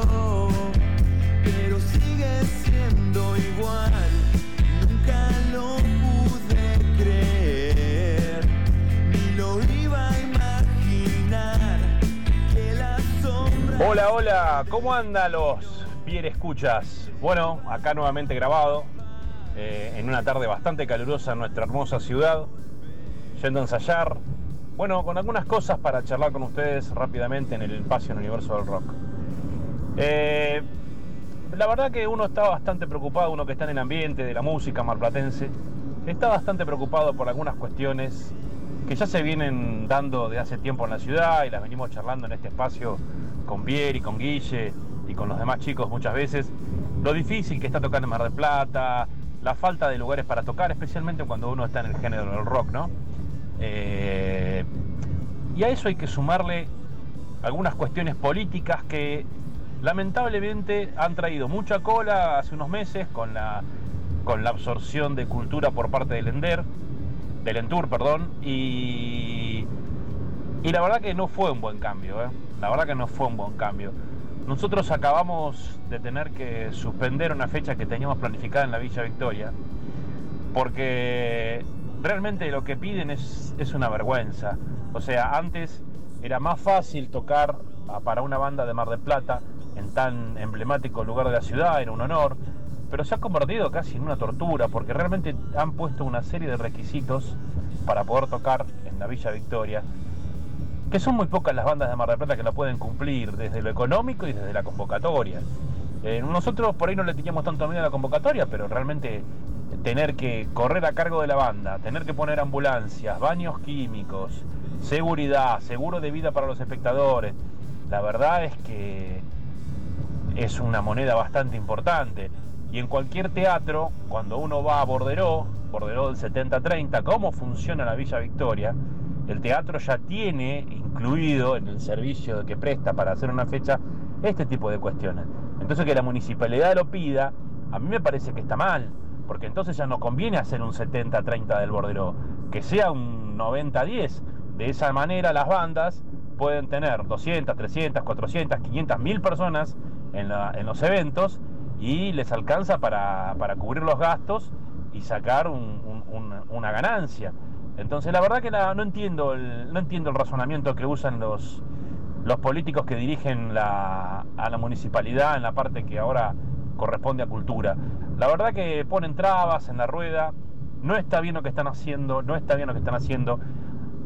Pareciera que no son gente idónea y yo tengo ya conocidos que han tenido la oportunidad de hablar con ellos y no es gente idónea, hay gente idónea que no está con cargos y la han sacado.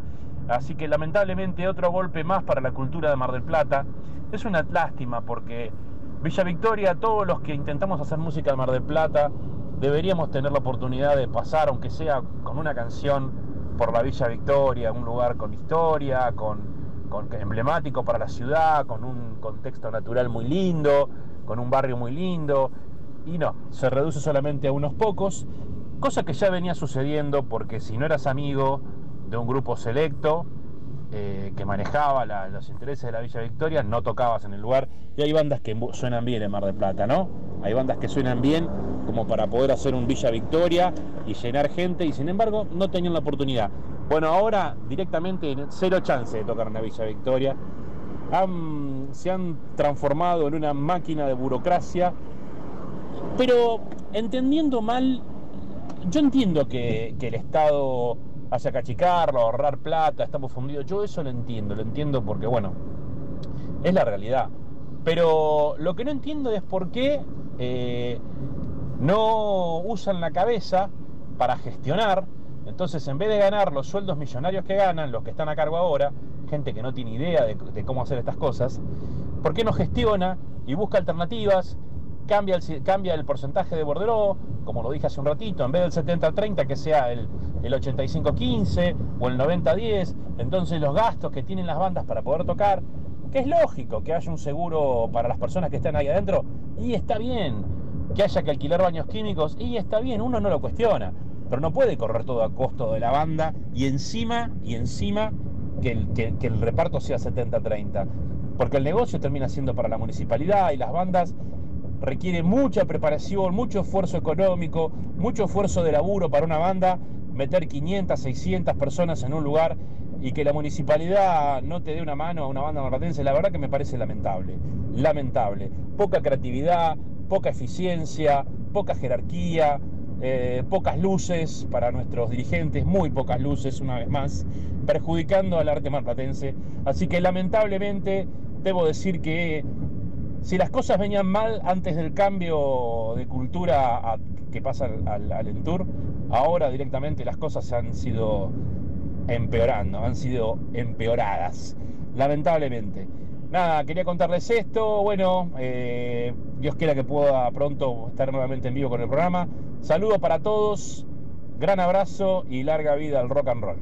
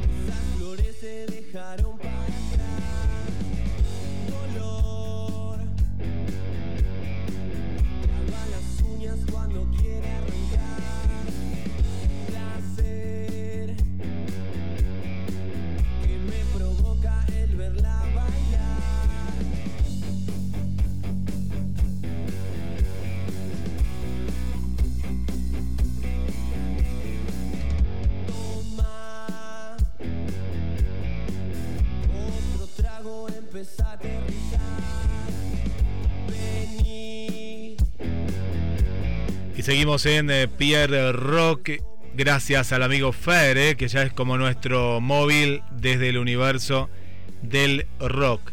Y Pierre, esto que nos contaba eh, Fernando, él utilizó la palabra vergüenza y nosotros también nos sumamos en esto porque imagínate que una banda local para tocar en la Villa Victoria tiene que hacerse cargo de la ambulancia, de los baños químicos y de la seguridad es decirte, bueno, no, no vengas a tocar, porque no te dan los números y aparte es una manera de decir, bueno, eh, siendo que ya la fecha estaba dada, ¿eh? y no le habían dicho esto, y en la última semana, porque si esto de entrada te lo dicen, vos ya decís, bueno, no toco, no toco ahí porque es imposible, ¿no, Pierre? Es una locura, me parece, eh, baños químicos, ambulancia, seguridad, que eso lo tendría que poner mínimamente la municipalidad, el baño químico, ¿cómo lo vas a poner vos? Ya tiene que estar el baño ahí, siendo que la Villa Victoria tiene baños adaptados, ¿no? Es una, una construcción anexa a la casa y que yo sepa en todo evento, más allá que quiera sumar algún baño químico por la cantidad de gente, eh, me parece una locura. Ni que hablar después de una ambulancia, los costos. Yo creo que habría que consultar a nuestros amigos de séptimo día o, los chicos de Helter Skelter que han tocado este fin de semana también. Eh, ayer, antes de ayer estuvieron tocando. Ahí sí es que se les pide lo mismo eh, a todos los artistas que o a todas las bandas que van a, a ese lugar. Eh, no escuché el audio yo porque no tenía retorno. Pero bueno, por lo que decís es, eh, es que te invitan, te dan la fecha y unos días antes, a ver, hay que vender entradas, tampoco es que es el lugar donde vas a tocar gratis, o sea, tenés que vender entradas y tener que vender una cantidad enorme de entradas como para cubrir los gastos y que te quede algo a favor, porque eh, realmente es una locura. A menos que te digan, bueno chicos, eh, las cosas son así para todos. Eh, séptimo día lleva una, una cantidad importante, mala sangre lleva. Yo no creo que, que a ellos le hagan pagar los baños químicos y ambulancia y todo. Esas cosas que yo eh, te decía, siempre te, te comentaba vos, que cada vez que hay que hacer un evento, son cosas ajenas a la banda. Por eso la gente pregunta por qué no se hacen espectáculos al aire libre. Porque no solo este gobierno, el anterior, y, llama al intendente, co- como quieras llamarlo, pero el gobierno, perdón, actual o anterior, siempre mm, fue difícil poder armar eh, este tipo de eventos porque te piden seguridad, seguridad es policía, básicamente. Vos tenés personal policial. No es que podés poner como hace la regla, por ejemplo, seguridad privada Sí. y guarda que sus tra- trastornos le causó a la banda haber golpeado a un chico, ¿no? En el último, en uno de los últimos shows de la renga. Eso es privado. Eso es privado. Literalmente privado. Claro, es privado eso. Sí, sí, sí. Pero vos imaginate, Eh, Pierre, que para la Que vos seguridad. como una banda local, Sí. No, no, no. Continúa, continúa. No, me quedé pensando en algo, pero ahora. claro, ese banda local, emergente, eh, que le digas, podés, tenés- podés venir a tocar, pero tenés todos estos ítems unos días antes de, del evento, es como que, si bueno, chicos, eh, la cosa no viene bien, directamente vamos a bajar el evento, pero Que tampoco Eh, les conviene, a- imagínate, pero tampoco les conviene si a no- ellos. Ahí hay, hay algo que está bien lo que vos, eh, cómo empezaste, para ver si el, eh, las reglas del juego son iguales para todos, ¿no? En este sentido, o. Porque a mí me sorprende que con un bordero 70-30, porque no es que te queda toda la ganancia para vos, no, no tenés la disponibilidad para. A no ser que creyeron que era Queen, no, no es Queen, es una banda que hace un tributo a Queen.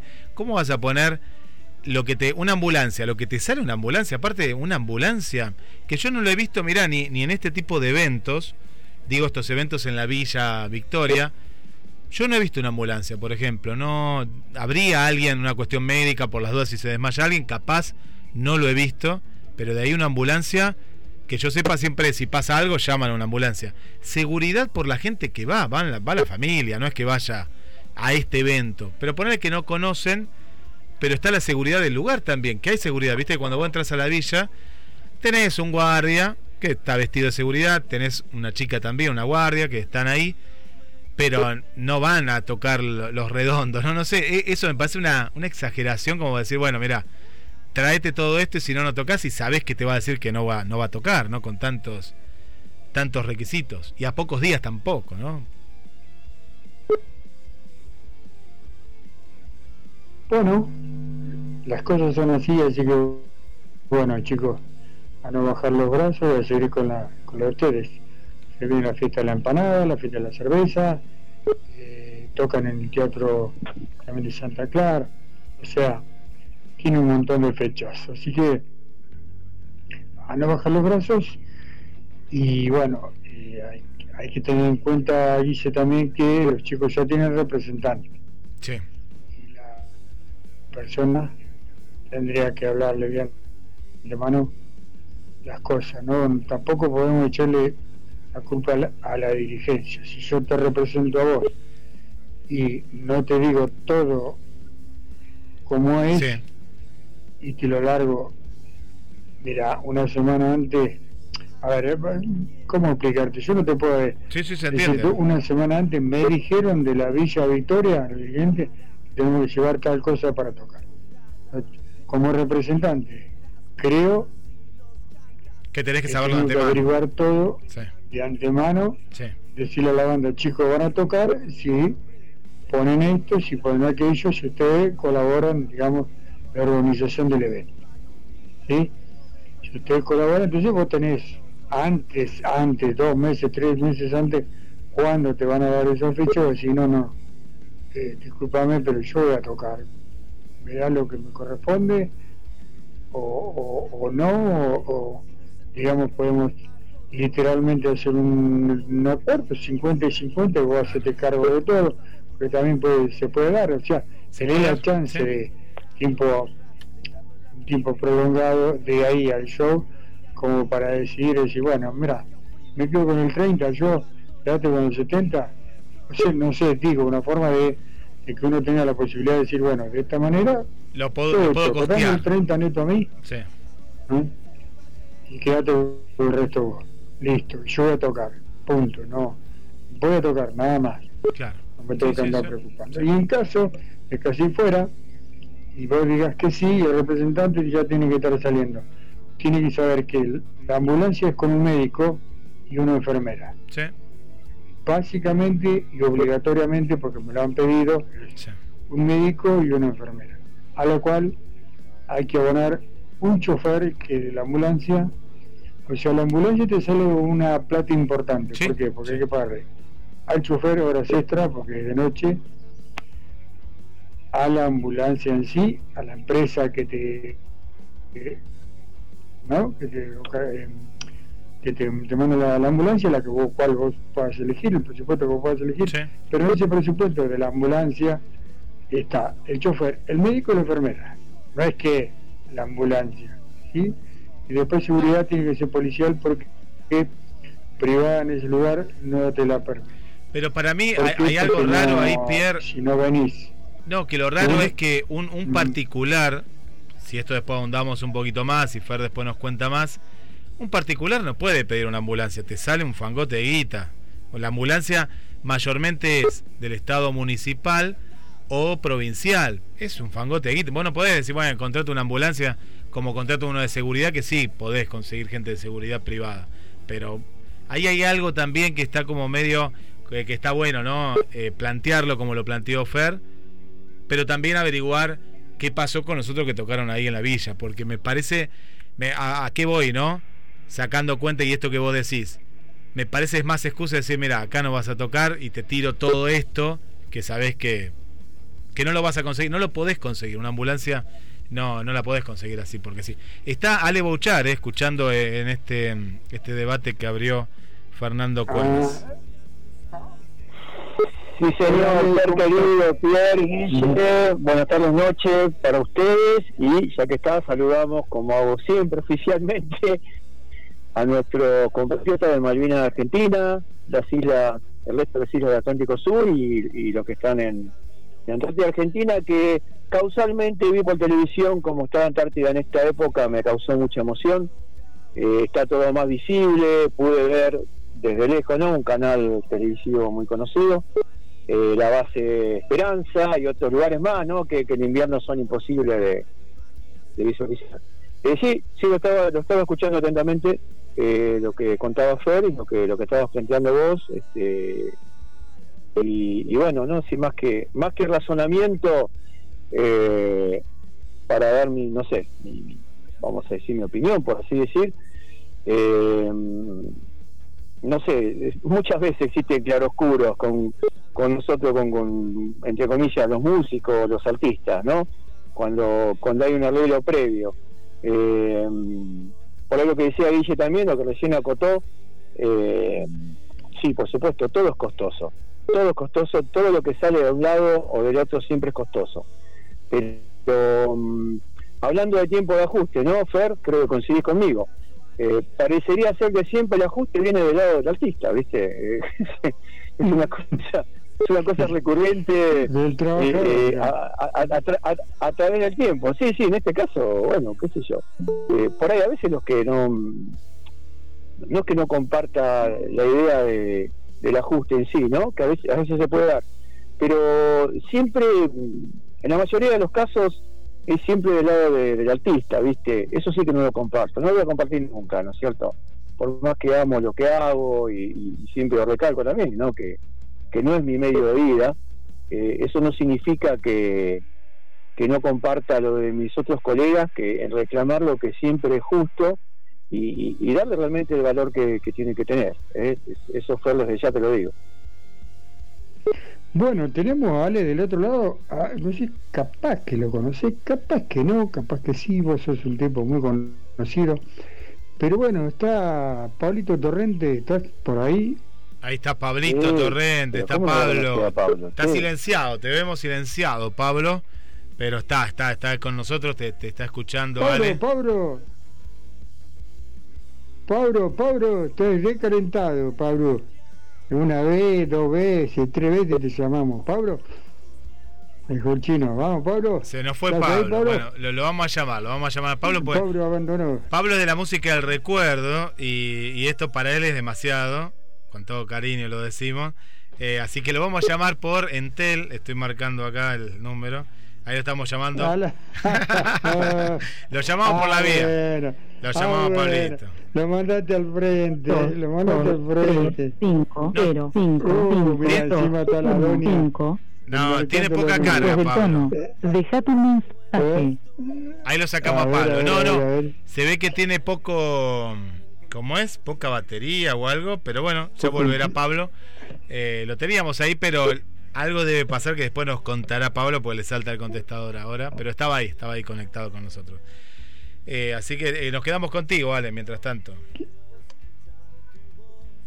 Dale, dale, vamos, vamos, ya lo vamos a recibir. Bueno, bueno. Pero cómo no, este mm, muchachos, si, si ustedes lo, lo permiten o lo deciden, eh, yo les, les, ¿cómo es?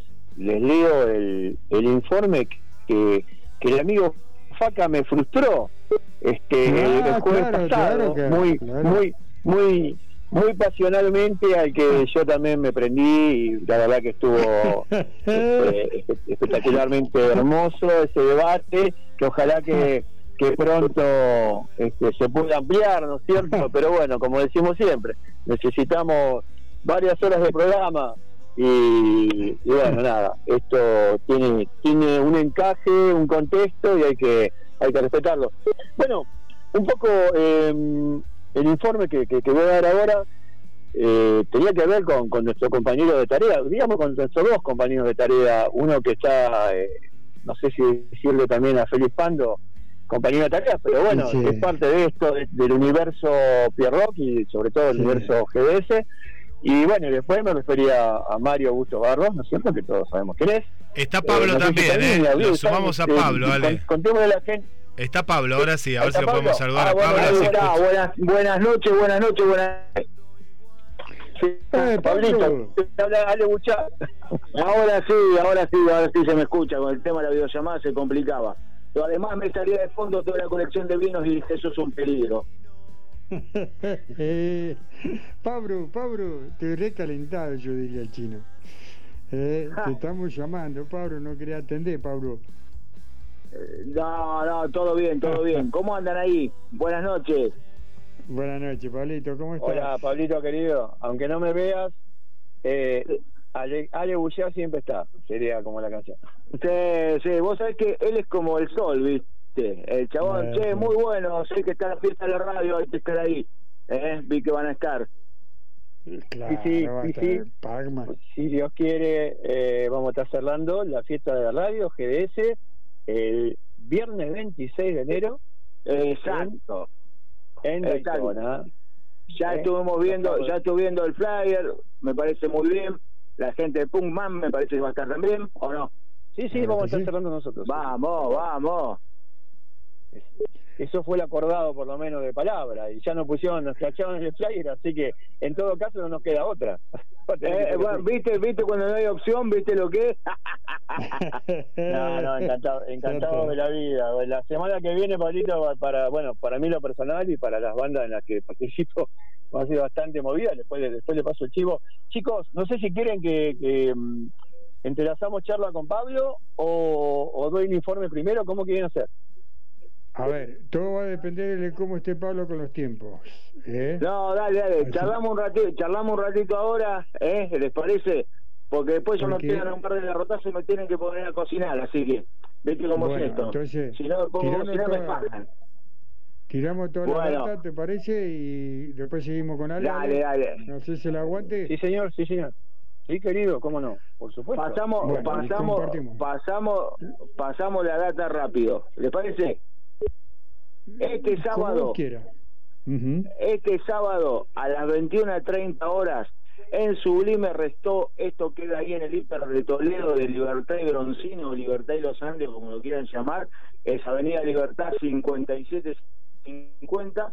Eh, vamos a estar sentando un show de más, vamos a estar haciendo linda fiesta, la gente del área ha pasado un muy, muy buen rato. Tenemos algunos invitados, sí, por ahí va a estar eh, Miguelito Schiaffino, un bluesman de Buenos que viene como invitado, y además tiene también que vuelva a subir con nosotros al escenario Fernandito Blanco, eh, uno de Ah, los uno de los músicos de más trayectoria acá de la ciudad de Mar del Plata. Así que vamos a estar dando un showcito ahí que de esos que uno disfruta. Muy bien, muy bien, Pablo. Qué, qué, qué, qué alegrón, qué bueno, loco, qué bueno. Buenísimo. La verdad que ha sido ha sido un año muy lindo desde que arrancamos. Vos tuviste la oportunidad de vernos.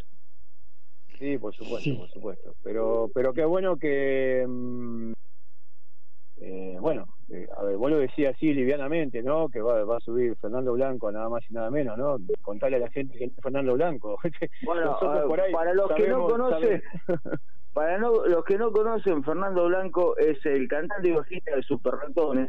Hoy en la actualidad ha subido a una banda que se llama Nube 9, que es la banda de tributo a Beatles, una de las más conocidas en el mundo. De hecho, han tocado en Liverpool, han tocado por toda Europa, han tocado en Japón. Sí, señor. Eh, lo que ha hecho Fernando Blanco, la verdad, yo el otro día, el, hace 15 días, subió a cantar con nosotros en Teos, ahí en la calle Mitre, y la verdad que siempre nos acompaña, siempre está con nosotros y somos más que agradecidos. Cuando hizo el espectáculo retrospectiva, donde recorrió su, creo que son 30 años de trayectoria, eh, nos invitó a acompañarnos en dos temas ahí en Chauvin, así que para nosotros es un amigo, es un amigo y para nosotros es un orgullo que, que venga y nos acompañe, ¿no cierto? Qué bueno, qué bueno, Pablo, qué bueno lo que decís. Él, yo tuve la oportunidad, tuve en una radio colega compartiendo con él una mesa, y, y eso que decís ahora, ¿no? Y, y lo que venimos pregonando, que hablamos con, con, bueno, obviamente, con Pierre, con Guille, con Faca el jueves pasado. Eh, también lo mencionamos a Juancito Lencina, viste, de Resaca Gaucha, porque no Sí. gente, amiga y colega, ¿no? Sí, sí. Y, y bueno, vos sos un amigo más, por supuesto. Eh, ¿Cómo hemos cambiado, no? Eh, entre todos, ese paradigma de. eh, son dos palabras, pero, pero encierra muchísimo. El tema de mm, compartir en vez de competir, ¿no es cierto? Mira, vos sabés y- que eso, pero vos sabés que todavía ese tipo de cosas no la tienen asumidas muchas de las personas que, que están en el mental rock, lamentablemente, ¿no? Porque nosotros en el estilo nuestro, la realidad que creo que lo hemos hablado, son cuatro bandas que, que están en el mismo palo, que Betty y los Navegantes, Pablo Humada y su Sí, gente, la verdad, sí, gente sí, muy copada. Está la gente de Beta Blues, eh, Loruso, Scandali, que son gente de primera. Eh, los chicos de Leonés, Juan Arana y su gente también. O sea, somos cuatro o cinco bandas, no somos más. Y sin embargo, qué loco, se me cayó, no puede ir el bajista, pueden cubrir ustedes la fecha esta en tal lugar. O sea, esas son las cosas buenas. Cuando vos tenés un compañerismo, cuando laburás, y no te importa dónde toca el otro, ni cuánta gente lleva, ni, ni cuánto vale el alcalde, ni cuánto meten, ¿me entendés? Esto es lo más importante de todo. Cuando hay una camaradería, lamentablemente no todo el mundo piensa de la misma manera, ¿sí? Hay gente que todavía sigue compitiendo con los colegas, y son, me parece, son cosas que quedan en el pasado.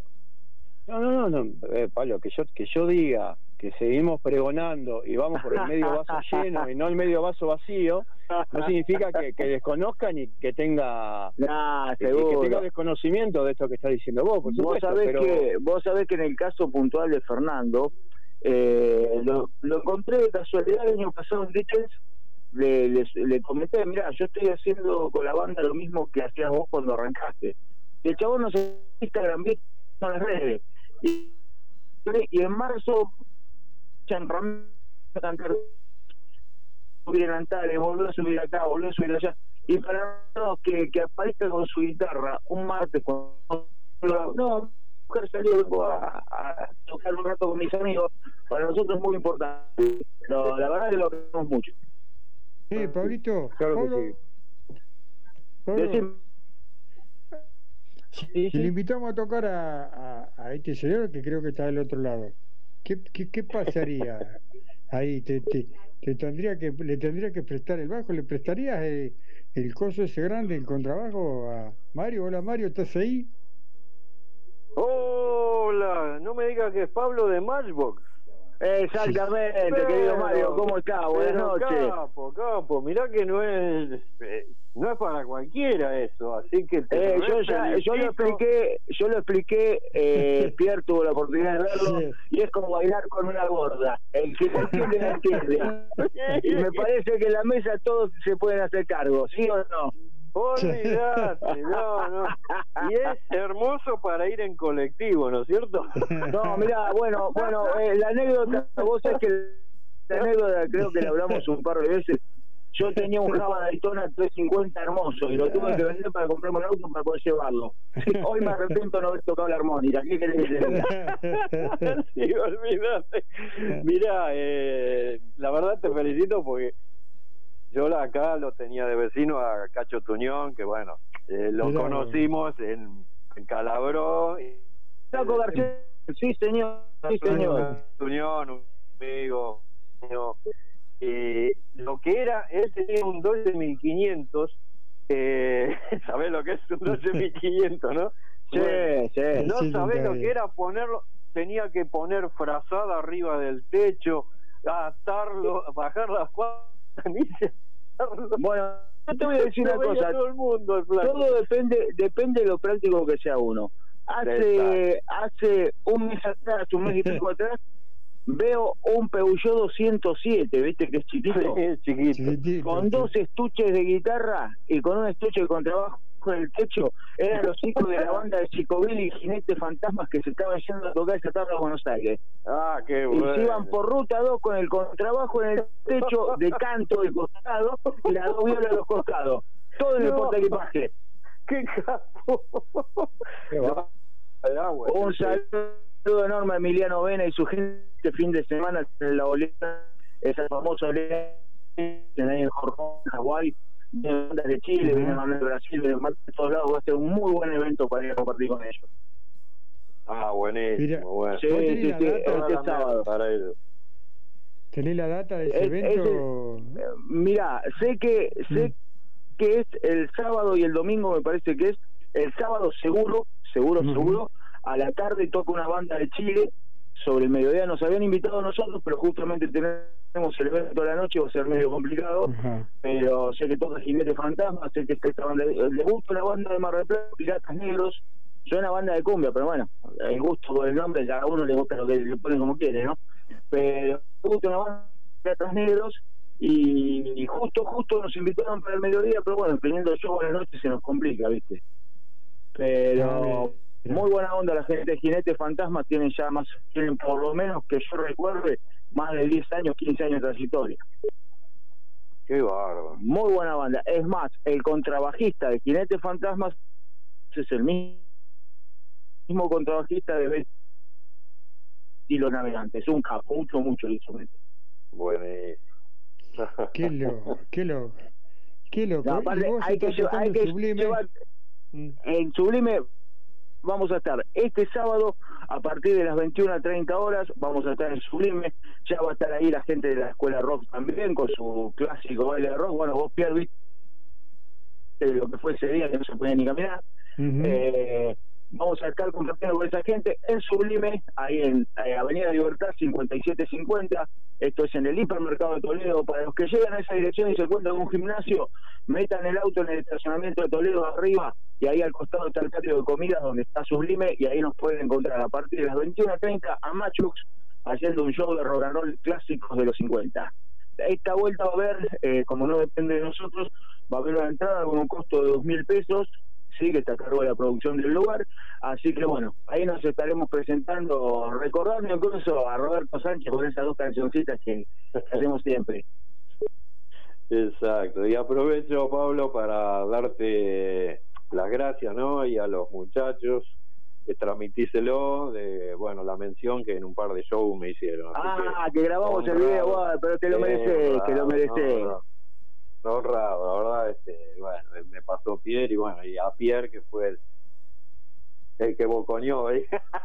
Bueno, pero viste, ¿sabes qué pasa? Hay que, eh, cuando las cosas, eh, uno las reconoce porque en esa época que ustedes arrancaron fueron innovadores, fueron otra cosa, eh, no eran el club de clan.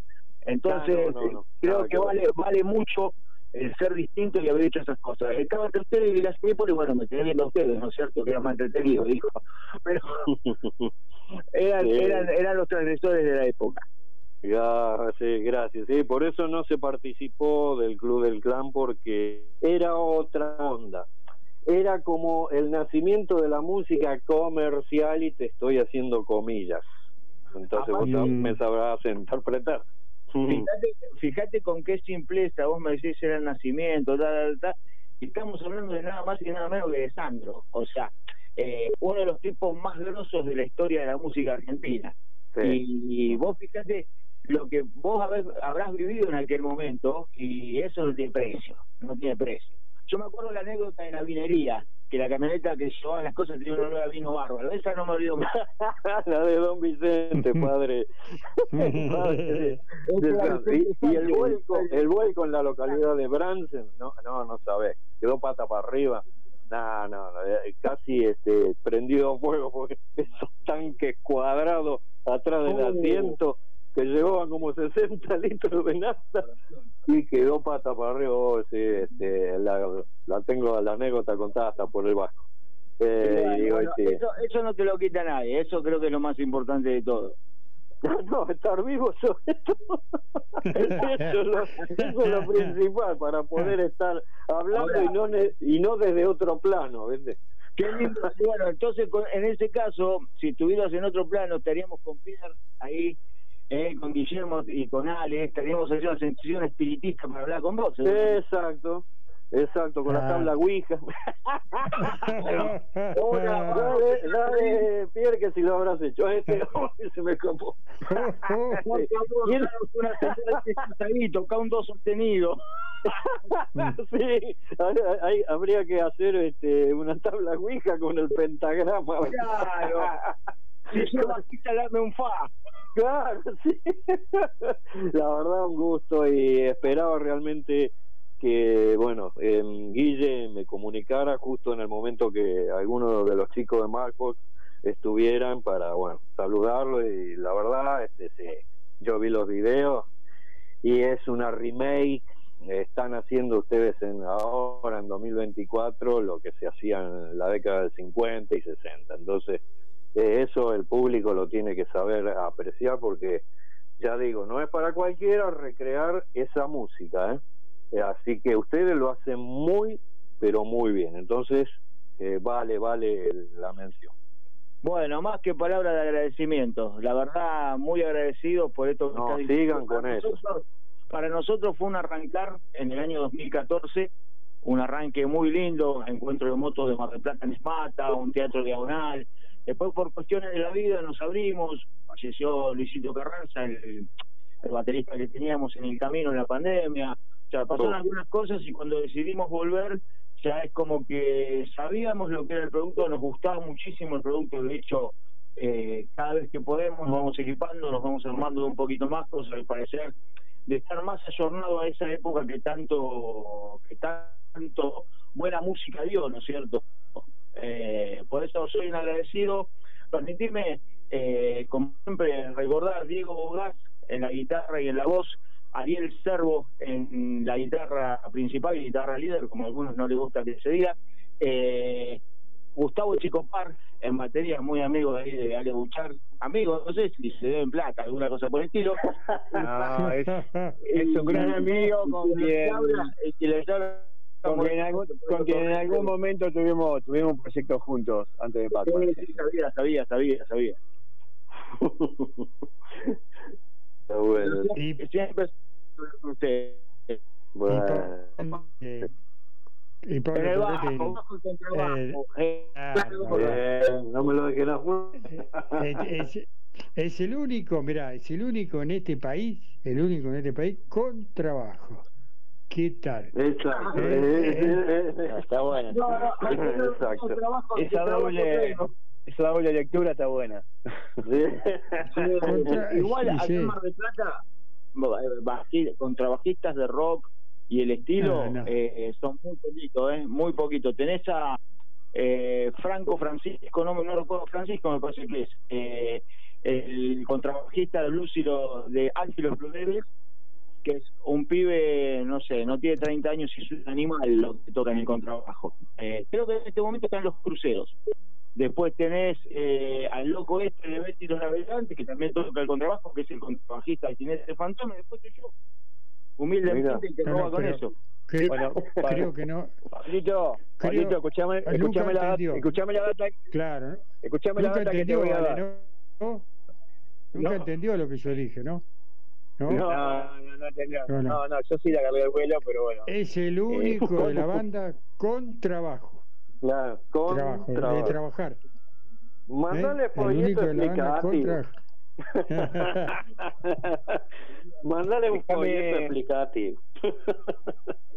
Bien, déjame, déjame decirle algo a Pablito antes que se nos vaya. Sí. Pablo, te, te, te paso una data de una banda que, que fusiona muchas corrientes, ¿no? Eh, eh, tiene por ahí algo de rock, pero muy poco. Se llama Creciente, Creciente Mar. Y ahí eh, el bajista de la banda también utiliza un contrabajo. Ah, que de- después de vos, googlealo, Creciente Mar. Eh, la verdad que no me acuerdo, no me acuerdo el nombre del loco, le- te pido disculpas, pero porque no es muy común. Eh, yo acá, por lo menos en Mar aparte de vos, al, al otro chico que vi fue fui a este a este músico que toca en esta banda que se llama Creciente, ¿no? Creciente y Creciente Mar. Se, se pone, creo que es Creciente Mar en realidad la banda. E incluso Eh, fuera fuera del estilo, lo que es el jazz, el tango y todo eso, para mí, si bien hay muchísimos colegas y que uno por ahí no se siente ni a la altura de los pies de esa gente, eh, Pedro Cariña es el, para mí es uno de los de los más grosos que tenemos acá en la ciudad de Mar del Plata. Tango, toca jazz, toca lo que sea. Y la verdad que es para sacarse el sombrero. O es un pibe que toca cualquier cosa cualquier cosa. La verdad que es muy, muy bueno, lo recomiendo, si hay un espectáculo de tango, si hay un espectáculo de jazz, y toca este pibe, eh, como toca el verdaderamente es un placer. Muy bien. Bueno, Qué lindo Pablito, saber te que dejamos, te sigue, dejamos, ¿no? andá, a co- andá a cocinar antes que te agarren los golpes. una de las cosas, ahora nos vamos al teatro, eh, estamos viendo, Ujú. pareja estamos viendo mucho pendiente y, la verdad es que a veces cuando uno ve el teatro de la ciudad de Mar del Plata, yo tuve- tengo cuatro años de arte dramático encima y tengo obras de teatro dirigidas también, o sea, Ajá. el teatro fue algo que, que mucho en otra época, siempre digo que es como que la música es mi mujer y el teatro es mi amante. Eh, ya no, no, no, no, no tengo vínculo con el teatro. Lo único que hago ahora es ir y disfrutar de ver una buena obra y muy buenas obras de teatro independiente. Sí, sobre todo ahí en Corrientes, Corrientes y, y Rivadavia, donde eh, abajo de la confitería yo el club que ahora se llama El Dopo. Hay Ujú. dos espectáculos de teatro independiente, uno se llama Plata Fácil, creo que es, y el otro, si, si se puede, sucede, una cosa así. Sí, Eh, sí, sí, sí, sí, sí, por Avenida Luro, tenés razón. No, no, por Lugo no, esto está en Rivadavia y Corrientes, en la esquina esquina, abajo de la Jockey Club. Ahí está el teatrito. Ah, no, tenés razón, no, pero me confundí, tenés razón. Es por Muy- Rivadavia, sí, sí. Muy buenas obras, muy buena propuesta, muy accesible, 2.500 pesos se va a dar una entrada, no es nada, ¿sí? Para ver el esfuerzo que hace esta gente para presentar un espectáculo, la verdad que vale la pena, vale la pena. Son cosas que Bueno. uno se puede apoyar, incluso un día de semana como hoy, viste, que aprovechamos y vamos, bueno, eh, ese tipo de cosas.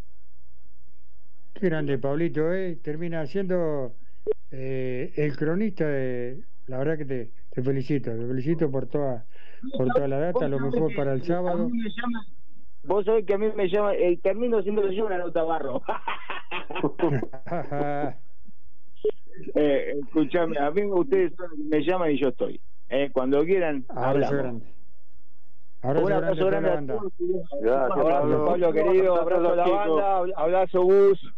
Este sábado, este sábado no te olvides, 21, una- 21 a 30 horas en Sublime, Avenida Libertad 5750, ahí en el Hipar de Toledo. Vamos a estar presentando con Machox una nueva fiesta de rock and roll de los años 50. El valor de la entrada, dos mil pesos, y los esperamos a todos. No se pierdan.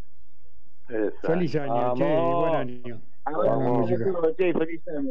Con mucha música, exacto. Bueno, vale. No sea cosa que te me quede sin, sin tiempo otra vez, Alejandro, por favor. No, Uh. no, y aparte, y aparte se me acopló Mario y me vine al dedillo porque este informe es- está íntimamente relacionado con él. Eh, se trata de una persona la época eh, donde seguramente sus primeras incursiones en la música. Y es un caso muy, muy, muy particular. Ahora cuando te lo mencione te vas a dar cuenta, Marito querido. Eh, porque fue de esos artistas que vos habrás conocido mucho seguramente, Mario, que, que pasaron, por así decir, eh, efímeramente, ¿no? Como, como decían, ¿te acordás de Marito, el personaje eh, de Minguito? Nosotros te podemos hacer un, Sí, un monumento o, un buraco así de- un buraco un así. buraco así de grande. Bueno, a este músico eh, muy consagrado de golpe y de haber, entre las datas que, que, que, que pude este, investigar, de haber vendido hasta 300.000 copias de un disco. Ah, bueno. De un año para otro, todo eso fue al revés por una mala decisión que, que él toma junto a quien era su productor. Eh, no creo que tengas que adivinar mucho más. Te estoy hablando, Marito, de Billy Cafaro. ¿Te suena? Oh, el loco Billy Cafaro. Piti, piti.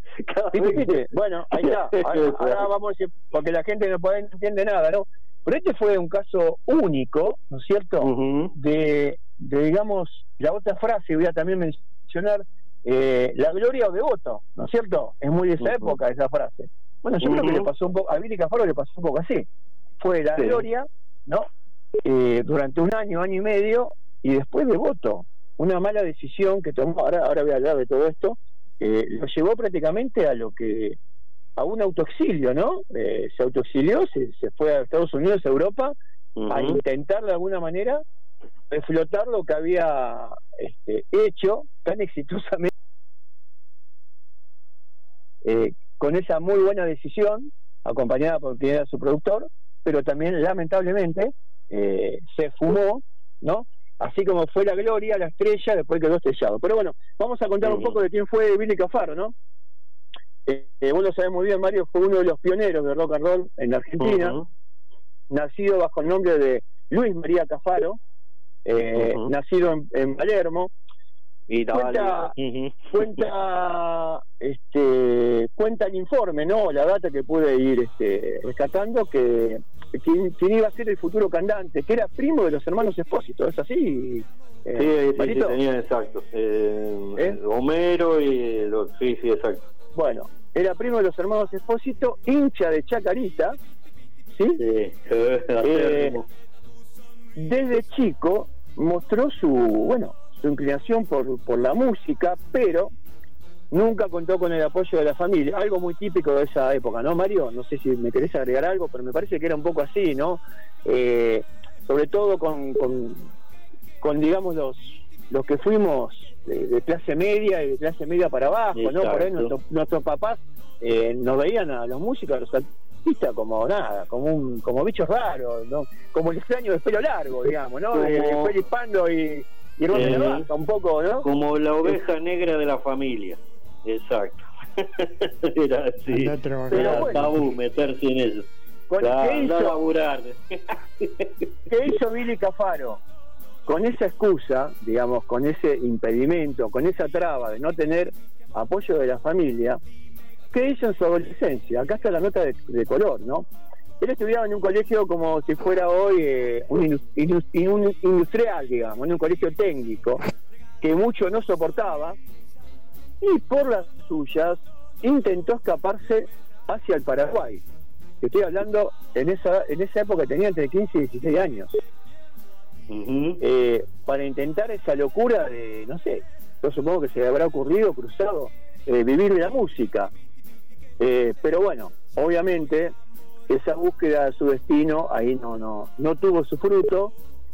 Eh, fue, digamos, no sé si detenido, pero bueno, eh, eh, capturado, por así decir, y devuelto a sus padres acá la Argentina, donde ahí sí ya definitivamente decidió eh, encarar, ¿no? Poner en marcha su, su sueño artístico, dejó definitivamente el colegio y bueno, entró con primeras armas, digamos, eh, a, a intentar, por lo menos con la música, justamente la- las características de, de, de sus primeras composiciones. No, no arrancó rockero, vos sabés, Mario, ¿no es cierto? Él no arrancó sin rockero ni rock and roll, sino que intentó primero con el tango, con, con boleros, eh, que era por ahí mm, eh, la música por ahí que en los 50, 60 eh, seguía siendo como el contexto eh, más potable, ¿no es cierto?, para, para, para, para los habitantes, sobre todo de, de la gente de Buenos Aires. Estamos hablando que él se, da la- se hace a la fama, creo que vos te vas a acordar del año exacto, en el año 58. Y ahora voy a contar qué es lo, qué es lo que sucede. su, su parte más famosa, digamos, o su parte musical, la fama total y de vender hasta 300.000 copias, es de la versión de justamente de Polanca, de qué canción Mario decía vos, lo dijiste hace un rato, así hacemos el informe juntos. pon tu cabeza en mi hombro, creo que era. Bueno, esa, esa fue una, pero ¿cómo, Una, cómo sí. se llamaba? Piti Piti. Piti Piti, sí, exacto. La, la versión de Polanca de Piti Piti, que lo llevó a hacer esa versión en castellano, eh, la verdad que es una locura, ¿no? Cuando hice el Claro. informe, la verdad que no, no lo podía creer. Llegó a vender hasta 300.000 copias, Sí. ¿no es cierto? Que es ahí donde los sellos discográficos más famosos, ¿no es cierto? CPS, RCC, eh, ¿no? Para, para, para ponerlos a la gente, ¿no? Porque estamos hablando de los años 50, 60. Esos vinilos, esos primeros vinilos, donde vos sos parte de eso también, Marito. Por eso te agradezco que estés acá conmigo compartiendo este informe, aunque no nos vemos, también contémoslo a la gente. Bueno, lo llevó a la fama total y en 1958, como contaba, vendió hasta 300.000 copias. Y aquí graba su primer long play, ¿no es cierto? Exacto. Con esta fama eh, de haber logrado esta versión, digamos, en castellano, eh, haberlo trasladado eh, a través de todo el país, o sea, le empiezan a llover ofertas, la típica, ¿no es cierto? Como vos contaste aquellas famosas incursiones en, con Sandro, en los circulares de, de Mancera, a él le pasa algo parecido, vos también debes Claro. tener conocimiento de esto. Eh, bueno, lo contratan de radio, lo contratan de la televisión, de los principales canales, pero eso duró del 58 hasta casi finales del 59. Cuando entre el 59 y el 60 toma la decisión, la muy mala decisión, de grabar e interpretar un tango, ¿sí? cuyo autor era un ítalo argentino, ¿no es cierto? Pero claro, hace una versión, fíjate vos con qué te lo relaciono esto, Marito, y también a la gente, hace una versión tan, tan moderna, por así decir, que lamentablemente a él le pasó lo que no le terminó pasando a, a nuestro coterráneo de acá de Maplatense, ¿no es cierto? ¿Sabés de quién estoy hablando? Uno de los más grandes bandoneonistas de, de toda la historia del tango, muy, muy resistido. Néstor Piazzolla, sí, señor. Bueno, Ah, bueno, ahí Don está. Néstor, oh, cierto que era Bueno. marplatense, sí. Fíjate que como que dice, como dice la frase también, lo vamos lanzando, ¿no? Eh, como que nadie es héroe en su tierra o algo así, es la frase. Sí, ¿no es cierto? nadie es profeta en Bueno, su tierra. Nadie es profeta en su, te- en su tierra. Bueno, a Billy Cafaro le termina pasando esto, lamentablemente. Hace Sí. esa versión, es tan resistida por la gente, por los medios de comunicación, que se le Sí. caen todos los, se le caen todos los contratos. Sí, Así sí, de golpe. suicidó. Entre el, año- Sí. entre el año 60, se suicidó artísticamente, entre el año 60 y 61, sexto. Y ahí toma la decisión, digamos, eh, no digo drástica, pero una decisión como para poder salvarse artísticamente, se autoexilia, eh, primero en Estados Unidos, después en Europa, lleva su impronta, o sea, lleva estas versiones de Piti Piti de Polanca, eh, sus otras canciones que había podido lograr eh, grabar en su long play, pero ya no tiene el éxito. O sea, lamentablemente, toda esa malísima fama de esa eh, mala decisión de interpretar este tango de una manera moderna que era, que era totalmente rechazado. Estamos hablando de principios de los 60. ¿eh? Sí, obvio. Es como los nocheros hablando a la distancia con el folclore. De, no, no, Exactamente. tabú meter un bajo y una, una batería. ¿Y qué, Tabú. y qué es lo, qué es lo que ocurre? Vuelve el país, ¿no es cierto? Vuelve el país para intentar insertarse dentro del ambiente artístico y como, como de una manera, eh, no, sé- no sé si peyorativa o como digamos, como en un manto de piedad, lo quiere meter en sus filas eh, eh, el club de que estaba Sí. dando su eh, que estaba metiendo sus primeras armas. Estamos hablando de 1963. Pero, así como vos contaste esa anécdota, ¿no? De ese flaco que quiero que la cuentes cuando termine el informe. Eh, ese flaco con esa guitarra que a ustedes, los del fuego, le fue a pedir este, si podía tocar una canción con ustedes, creo que era. o, o no sé qué hacían los camarines. Bueno, ese flaco, eh, qué sé yo, Lalo Franchin, eh, podemos hablar de, no sé, eh, de otros integrantes importantísimos de- del Club de Clan, no tenía mucha piedad artística con él y lamentablemente también fue muy efímera su, su traslado artístico acá en el Club de Clan. Te la dejé picando porque ahora termino, ya queda poquito conforme, para que me digas quién era ese flaco con la guitarra que, que prácticamente le cerró las puertas a Billy Cafaro. Ah, el de morochito ese, Sí, claro. sí, sí, sí, sí. que hubiese sido que hubiese sido una oportunidad para que él continuara su carrera artística pero bueno para terminar el informe la nota de color eh, el resto de su carrera artística es muy bohemia es prácticamente desconocida no por eso me parecía Sí. destacarlo y traer acá un informe de alguien que, que prácticamente en la historia eh, salvo esa efímera presentación de 58-59 hasta el 60, con esa interpretación de Piti Piti de, de Polanca, eh, prácticamente desapareció del plano artístico. Y él todo, todo el resto de su vida, no sé si lo sabías, Mario, eh, no sé si compró o autoconstruyó una especie de, un, Una de barco, embarcación. una embarcación, tal cual, donde prácticamente Terminó viviendo ahí arriba. pasó, pasó el el resto de su vida ahí y iba este, de puerto en puerto que, que podía, de por acá, a- digamos, haciendo su vida y presentando su, su obra, ¿no es cierto? Hasta que, bueno, lamentablemente falleció a los 84 años de edad, no, no hace mucho, creo que fue en el 2016, Mm, si no me equivoco, sí, dice la data. Eh, así que bueno, esta es un poco la historia de, de Billy Cafaro, ¿no?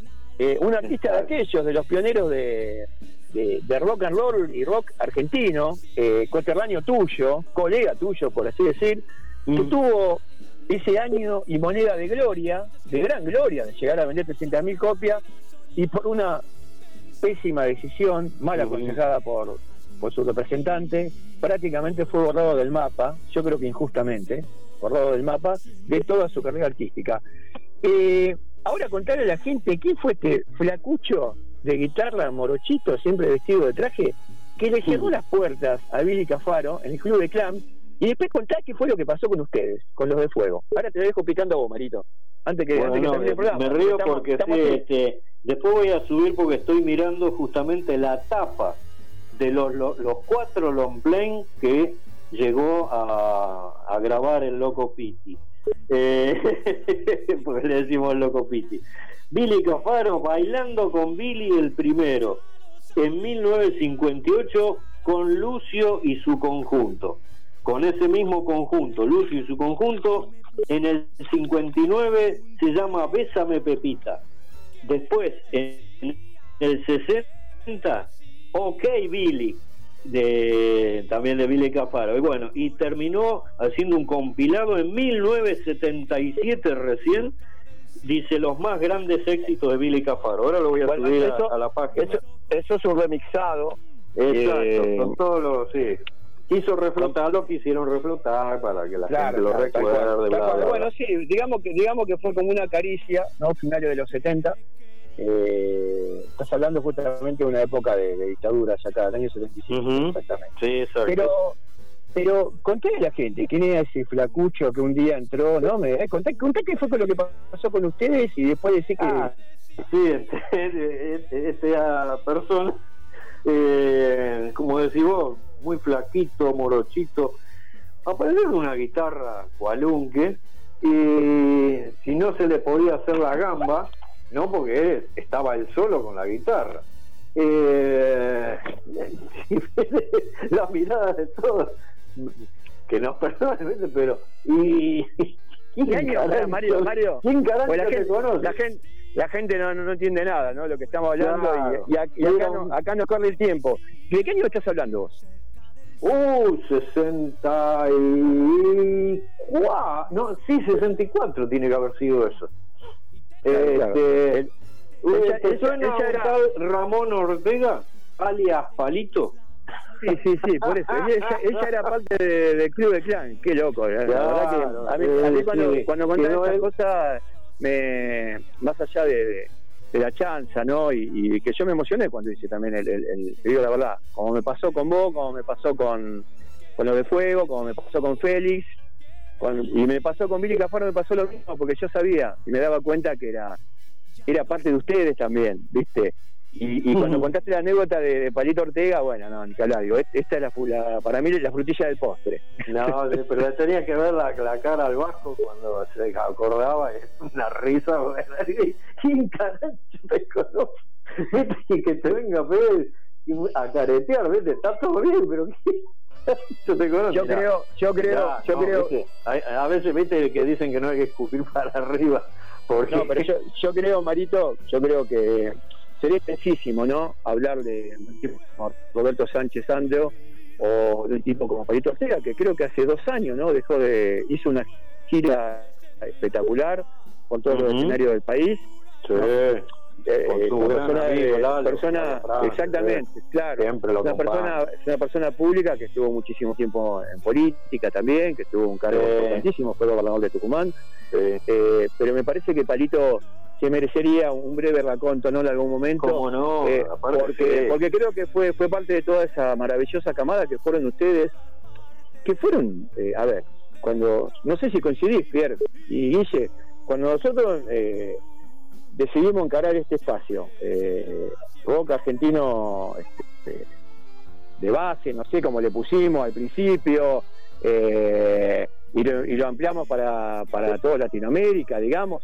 Eh, me parece por ahí que arrancamos entre los 60 y 70, ¿no? ¿Me equivoco lo que digo o no? la historia, la historia del rock nacional, básicamente es eso. Claro, claro. La historia del rock Claro, nacional. claro, pero- y se fueron, se pero fueron no- no- eh, atando cabos en la medida que van corriendo los programas, ¿no? Sí, Tal cual, tal cual. Y, y- y yo creo que, que es maravilloso, ¿no? Lo, lo, lo mencionaba Pérez el otro día, ¿no? Cómo, cómo nos fuimos metiendo eh, de una manera gratificante y, y realmente, muy por lo menos a mí, eh, muy emocional, yendo para adelante y yendo para atrás, ¿no es cierto, Mario? De lo que, lo que hablaba el otro día, ¿no? Me fui Exacto. metiendo para, para bandas de 60, 70, por ahí algunas casi los 80, y después me iba para atrás, eh, bueno, a ver, hasta los mitad de los 60, pero me fui metiendo más, más para atrás, y aparece todo esto que realmente son, la- son las piedras fundamentales, lo fueron ustedes también, Sí, sí, sí, hay, hay que decirlo, pero bueno, estaríamos Sí. horas y horas hablando, y ¿sabés qué pasa? Obvio. De- después nos acusan de que somos los mudos, ¿viste? Yo no quiero más.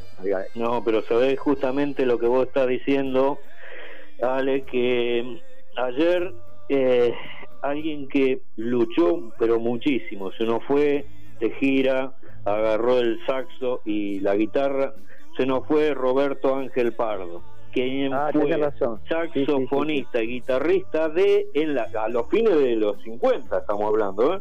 de nada más ni nada menos que de los Tamis, primer grupo donde anduvo eh, este, Johnny Allo. Así que defensor acérrimo, muchachos, busquen e indaguen porque ni nosotros fuimos los primeros. Fue eh, uno de los impulsores y gracias eh, que el sábado tengo vía Zoom participar revisionismo del rock argentino. Ah, eh, eh, bueno. sí, sí, sí, así que eh, Víctor Tapia es otro que lo putea, mira, hablando mal, pero lo putea, le dicen de todo, que no sabe nada, no, el chabón eh, indagó y, y el- la incursión de las mujeres en el rock de la década del 50 que eran desconocidas. Porque y dale con que de la balsa para adelante, no hermano, no saben pomo, la verdad. Bueno, lo hemos, lo hemos, lo hemos, lo hemos debatido eso, ¿te acordás? Cuando te empezaste a contar todo ese material que pudiste acceder, todo eso que, que estuviste armando, con colaboración de tantos colegas, de tantos medios. Eh, pero bueno, es, es para largo, estoy mirando acá, que ya son las nueve, creo que nos van a tocar el la pelota. Mira, así que la verdad que va a estar bueno, son nueve jornadas, ¿eh? así que va a estar buenísimo. van a participar la una banda. de despedida. La campana, la campana, la, tiene clara, eh, la tiene clara. Mirá si no es déjame, déjame tirar los, Sí. déjame tirar los últimos chivos porque vamos a arrancar Dale, dale. Del viernes 27 para atrás. El viernes 27 de enero, Mario, no sé si, si tenías decidido venir, si va a ser una sorpresa, pero ojalá que. Eh, punto suspensivo, sí. Bueno, Dale, yo- sí, sí, dale vos. Eh, lo dejo todo en punto suspensivo. El vier- viernes 26, Seis, el viernes 26. 26 de enero Sí. en Daytona Pub, en la gran fiesta de GDS, GDS TV de Mar del Plata para el mundo. Ahí vamos a estar toda la gente de la radio y me dieron el honor, me dieron el honor de cerrar musicalmente con nuestro proyecto musical Pac-Man, eh, esa, esa gran fiesta, ¿eh? Eh, ¿se, puede decir valor, ¿Se puede decir valor de la entrada, Pierre Guille? Sí. Sí, sí, sí, sí, se puede, se puede. El valor Bueno, el anticipado. valor de la entrada es nada, es, es 2.500 pesos habíamos quedado, Guille, sí. Habíamos quedado. 2.500 el valor de la anticipada, 2.500, así ¿cierto? es, 2.500 la anticipada, que quedan quedan pocas, sí, así es. Ya estamos difundiendo fuerte, estamos difundiendo fuerte por, todas por todas las redes porque se van agotando, la reserva ya pasó, de la que yo tengo conocimiento el año pasado que prácticamente no entraba un alfiler. eh, y encima, eh, bueno, entre colegas, entre gente amiga, entre oyentes, eh, sabemos que va a ser así. Digo para que se pongan atentos. El año anterior me toca estar con, con No Te Pongas Azul, eh, banda en la que vocalizo, ¿no? Que hacemos todas versiones de sumo, junto a tres bandas amigas más, La Bifurcada, Celina, que hace Callejeros, eh, y si no me equivoco, Oníricos, que hace Ataque del 77. Eh, eh, vamos a estar en Abbey Road, eso va a ser el día anterior, el jueves 25, ¿sí? Y les voy a pasar el dato. Mañana los amigos de señor Thompson, donde está Leito Espósito, el colo, Guille, para que lo ubiques. Ajá, ¿eh? sí, sí, Eh, Tuvieron el honor de, o por lo menos el atrevimiento, no saben estos pibes, de invitarme mañana acá en los pagos de Martín Cristal y Hawaii Pool. ¿eh? Voy a estar acompañando un par de, de sus interpretaciones de rock nacional que hacen, así que estoy muy agradecido. Y, y bueno, nada, eh, preparándonos, vamos a tener una semana movidísima la que viene. Eh, siempre agradecido, gracias por, por compartir todo esto, que para mí es parte de mi folclore, eh, es parte de sentido de pertenencia, como digo siempre. Y bueno, y pedirle a Dios, ¿no? Que algún día, que algún día nos amplíe la franja horaria, Mario. ¿Te coincidís con eso? Vamos a hacer piquete. Ah, no, está prohibido. Ay, qué maca. Bueno, en la puerta de la radio. No importa. Eh, se va a acabar. Mientras que Esa manía lo- de En la, cortar. en la vereda, che. Mientras lo hagan en la vereda. En la vereda. Claro, GDS. No hay campo, en la vereda no hay campo, O como en Inglaterra parado en un banquito. Claro. Exacto. Y un saludo, eh, de, de paso, que hoy me, una sorpresa, eh, me lo encuentro, porque este es un pueblo, la verdad que, mira como estaba Cacho Tuñón, el que traemos a colación, me lo encontré a Lito Vico, quien fue guitarrista de Aquelarre, muy amigo del Ah, loco sí, David. Lebón. Bueno, y le dije, vos sabés que en, en Mar del Plata el 26 que yo, ¡ay! Se agarró la cabeza. Bueno, punto suspensivo. Pero un saludo al loco de Lito Vico que me dijo, cuando necesite un bajista, le digo, conmigo no cuente que me le digo, yo estoy oxidado. Bueno, la verdad, es que un tipazo, y gracias por su amistad. Salvando las distancias, ¿no? De, de, de la época, pero él sabe reconocer lo que fue eh, y nos vio los después, bueno, así que este, un cariño para él.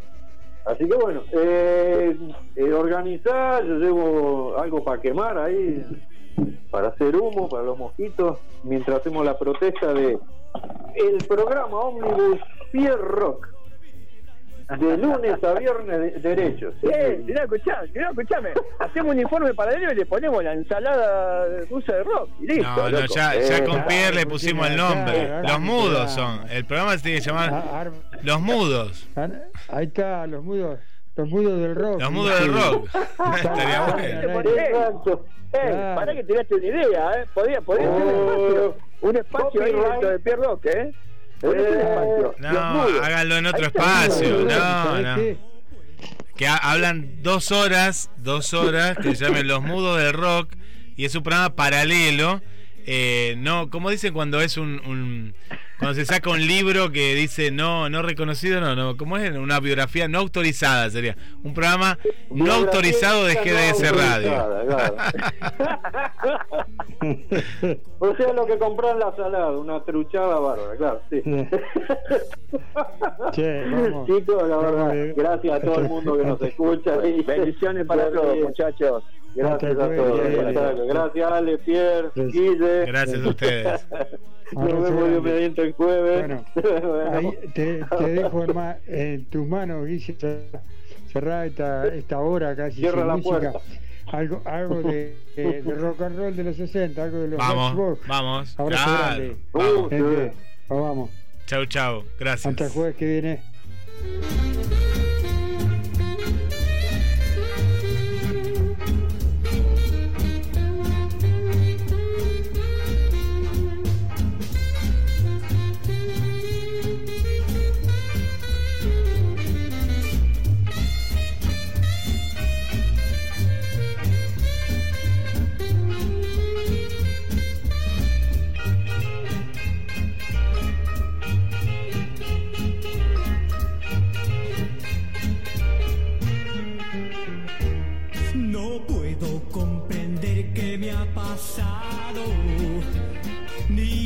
De entender qué me ha cambiado. La vida puede ser maravillosa si tú me quieres y yo te quiero. No puedo comprender lo que ha pasado. ¿Será que vuelvo a estar enamorado?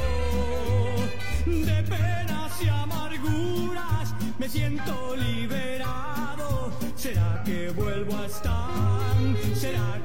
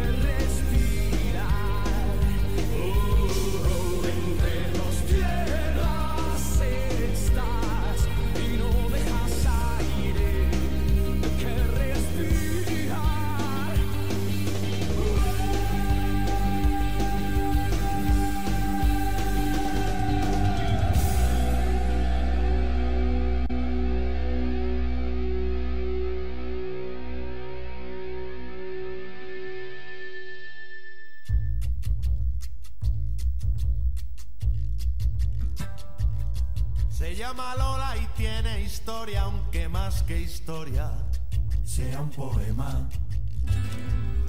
Su vida entera pasó buscando noches de gloria como alma en pena.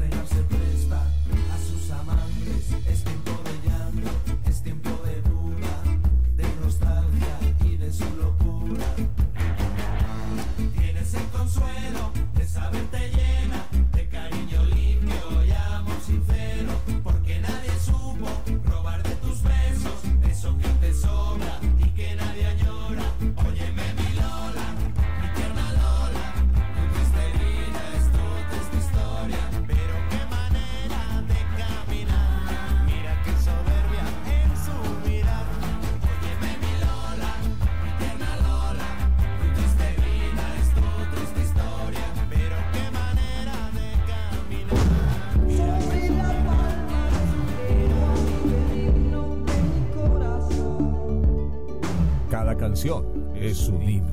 Ella se divide en dos, la sombra y la luz del mundo. Porque somos bien nacionales. GDS Rock Mar del Plata. Vive en vos.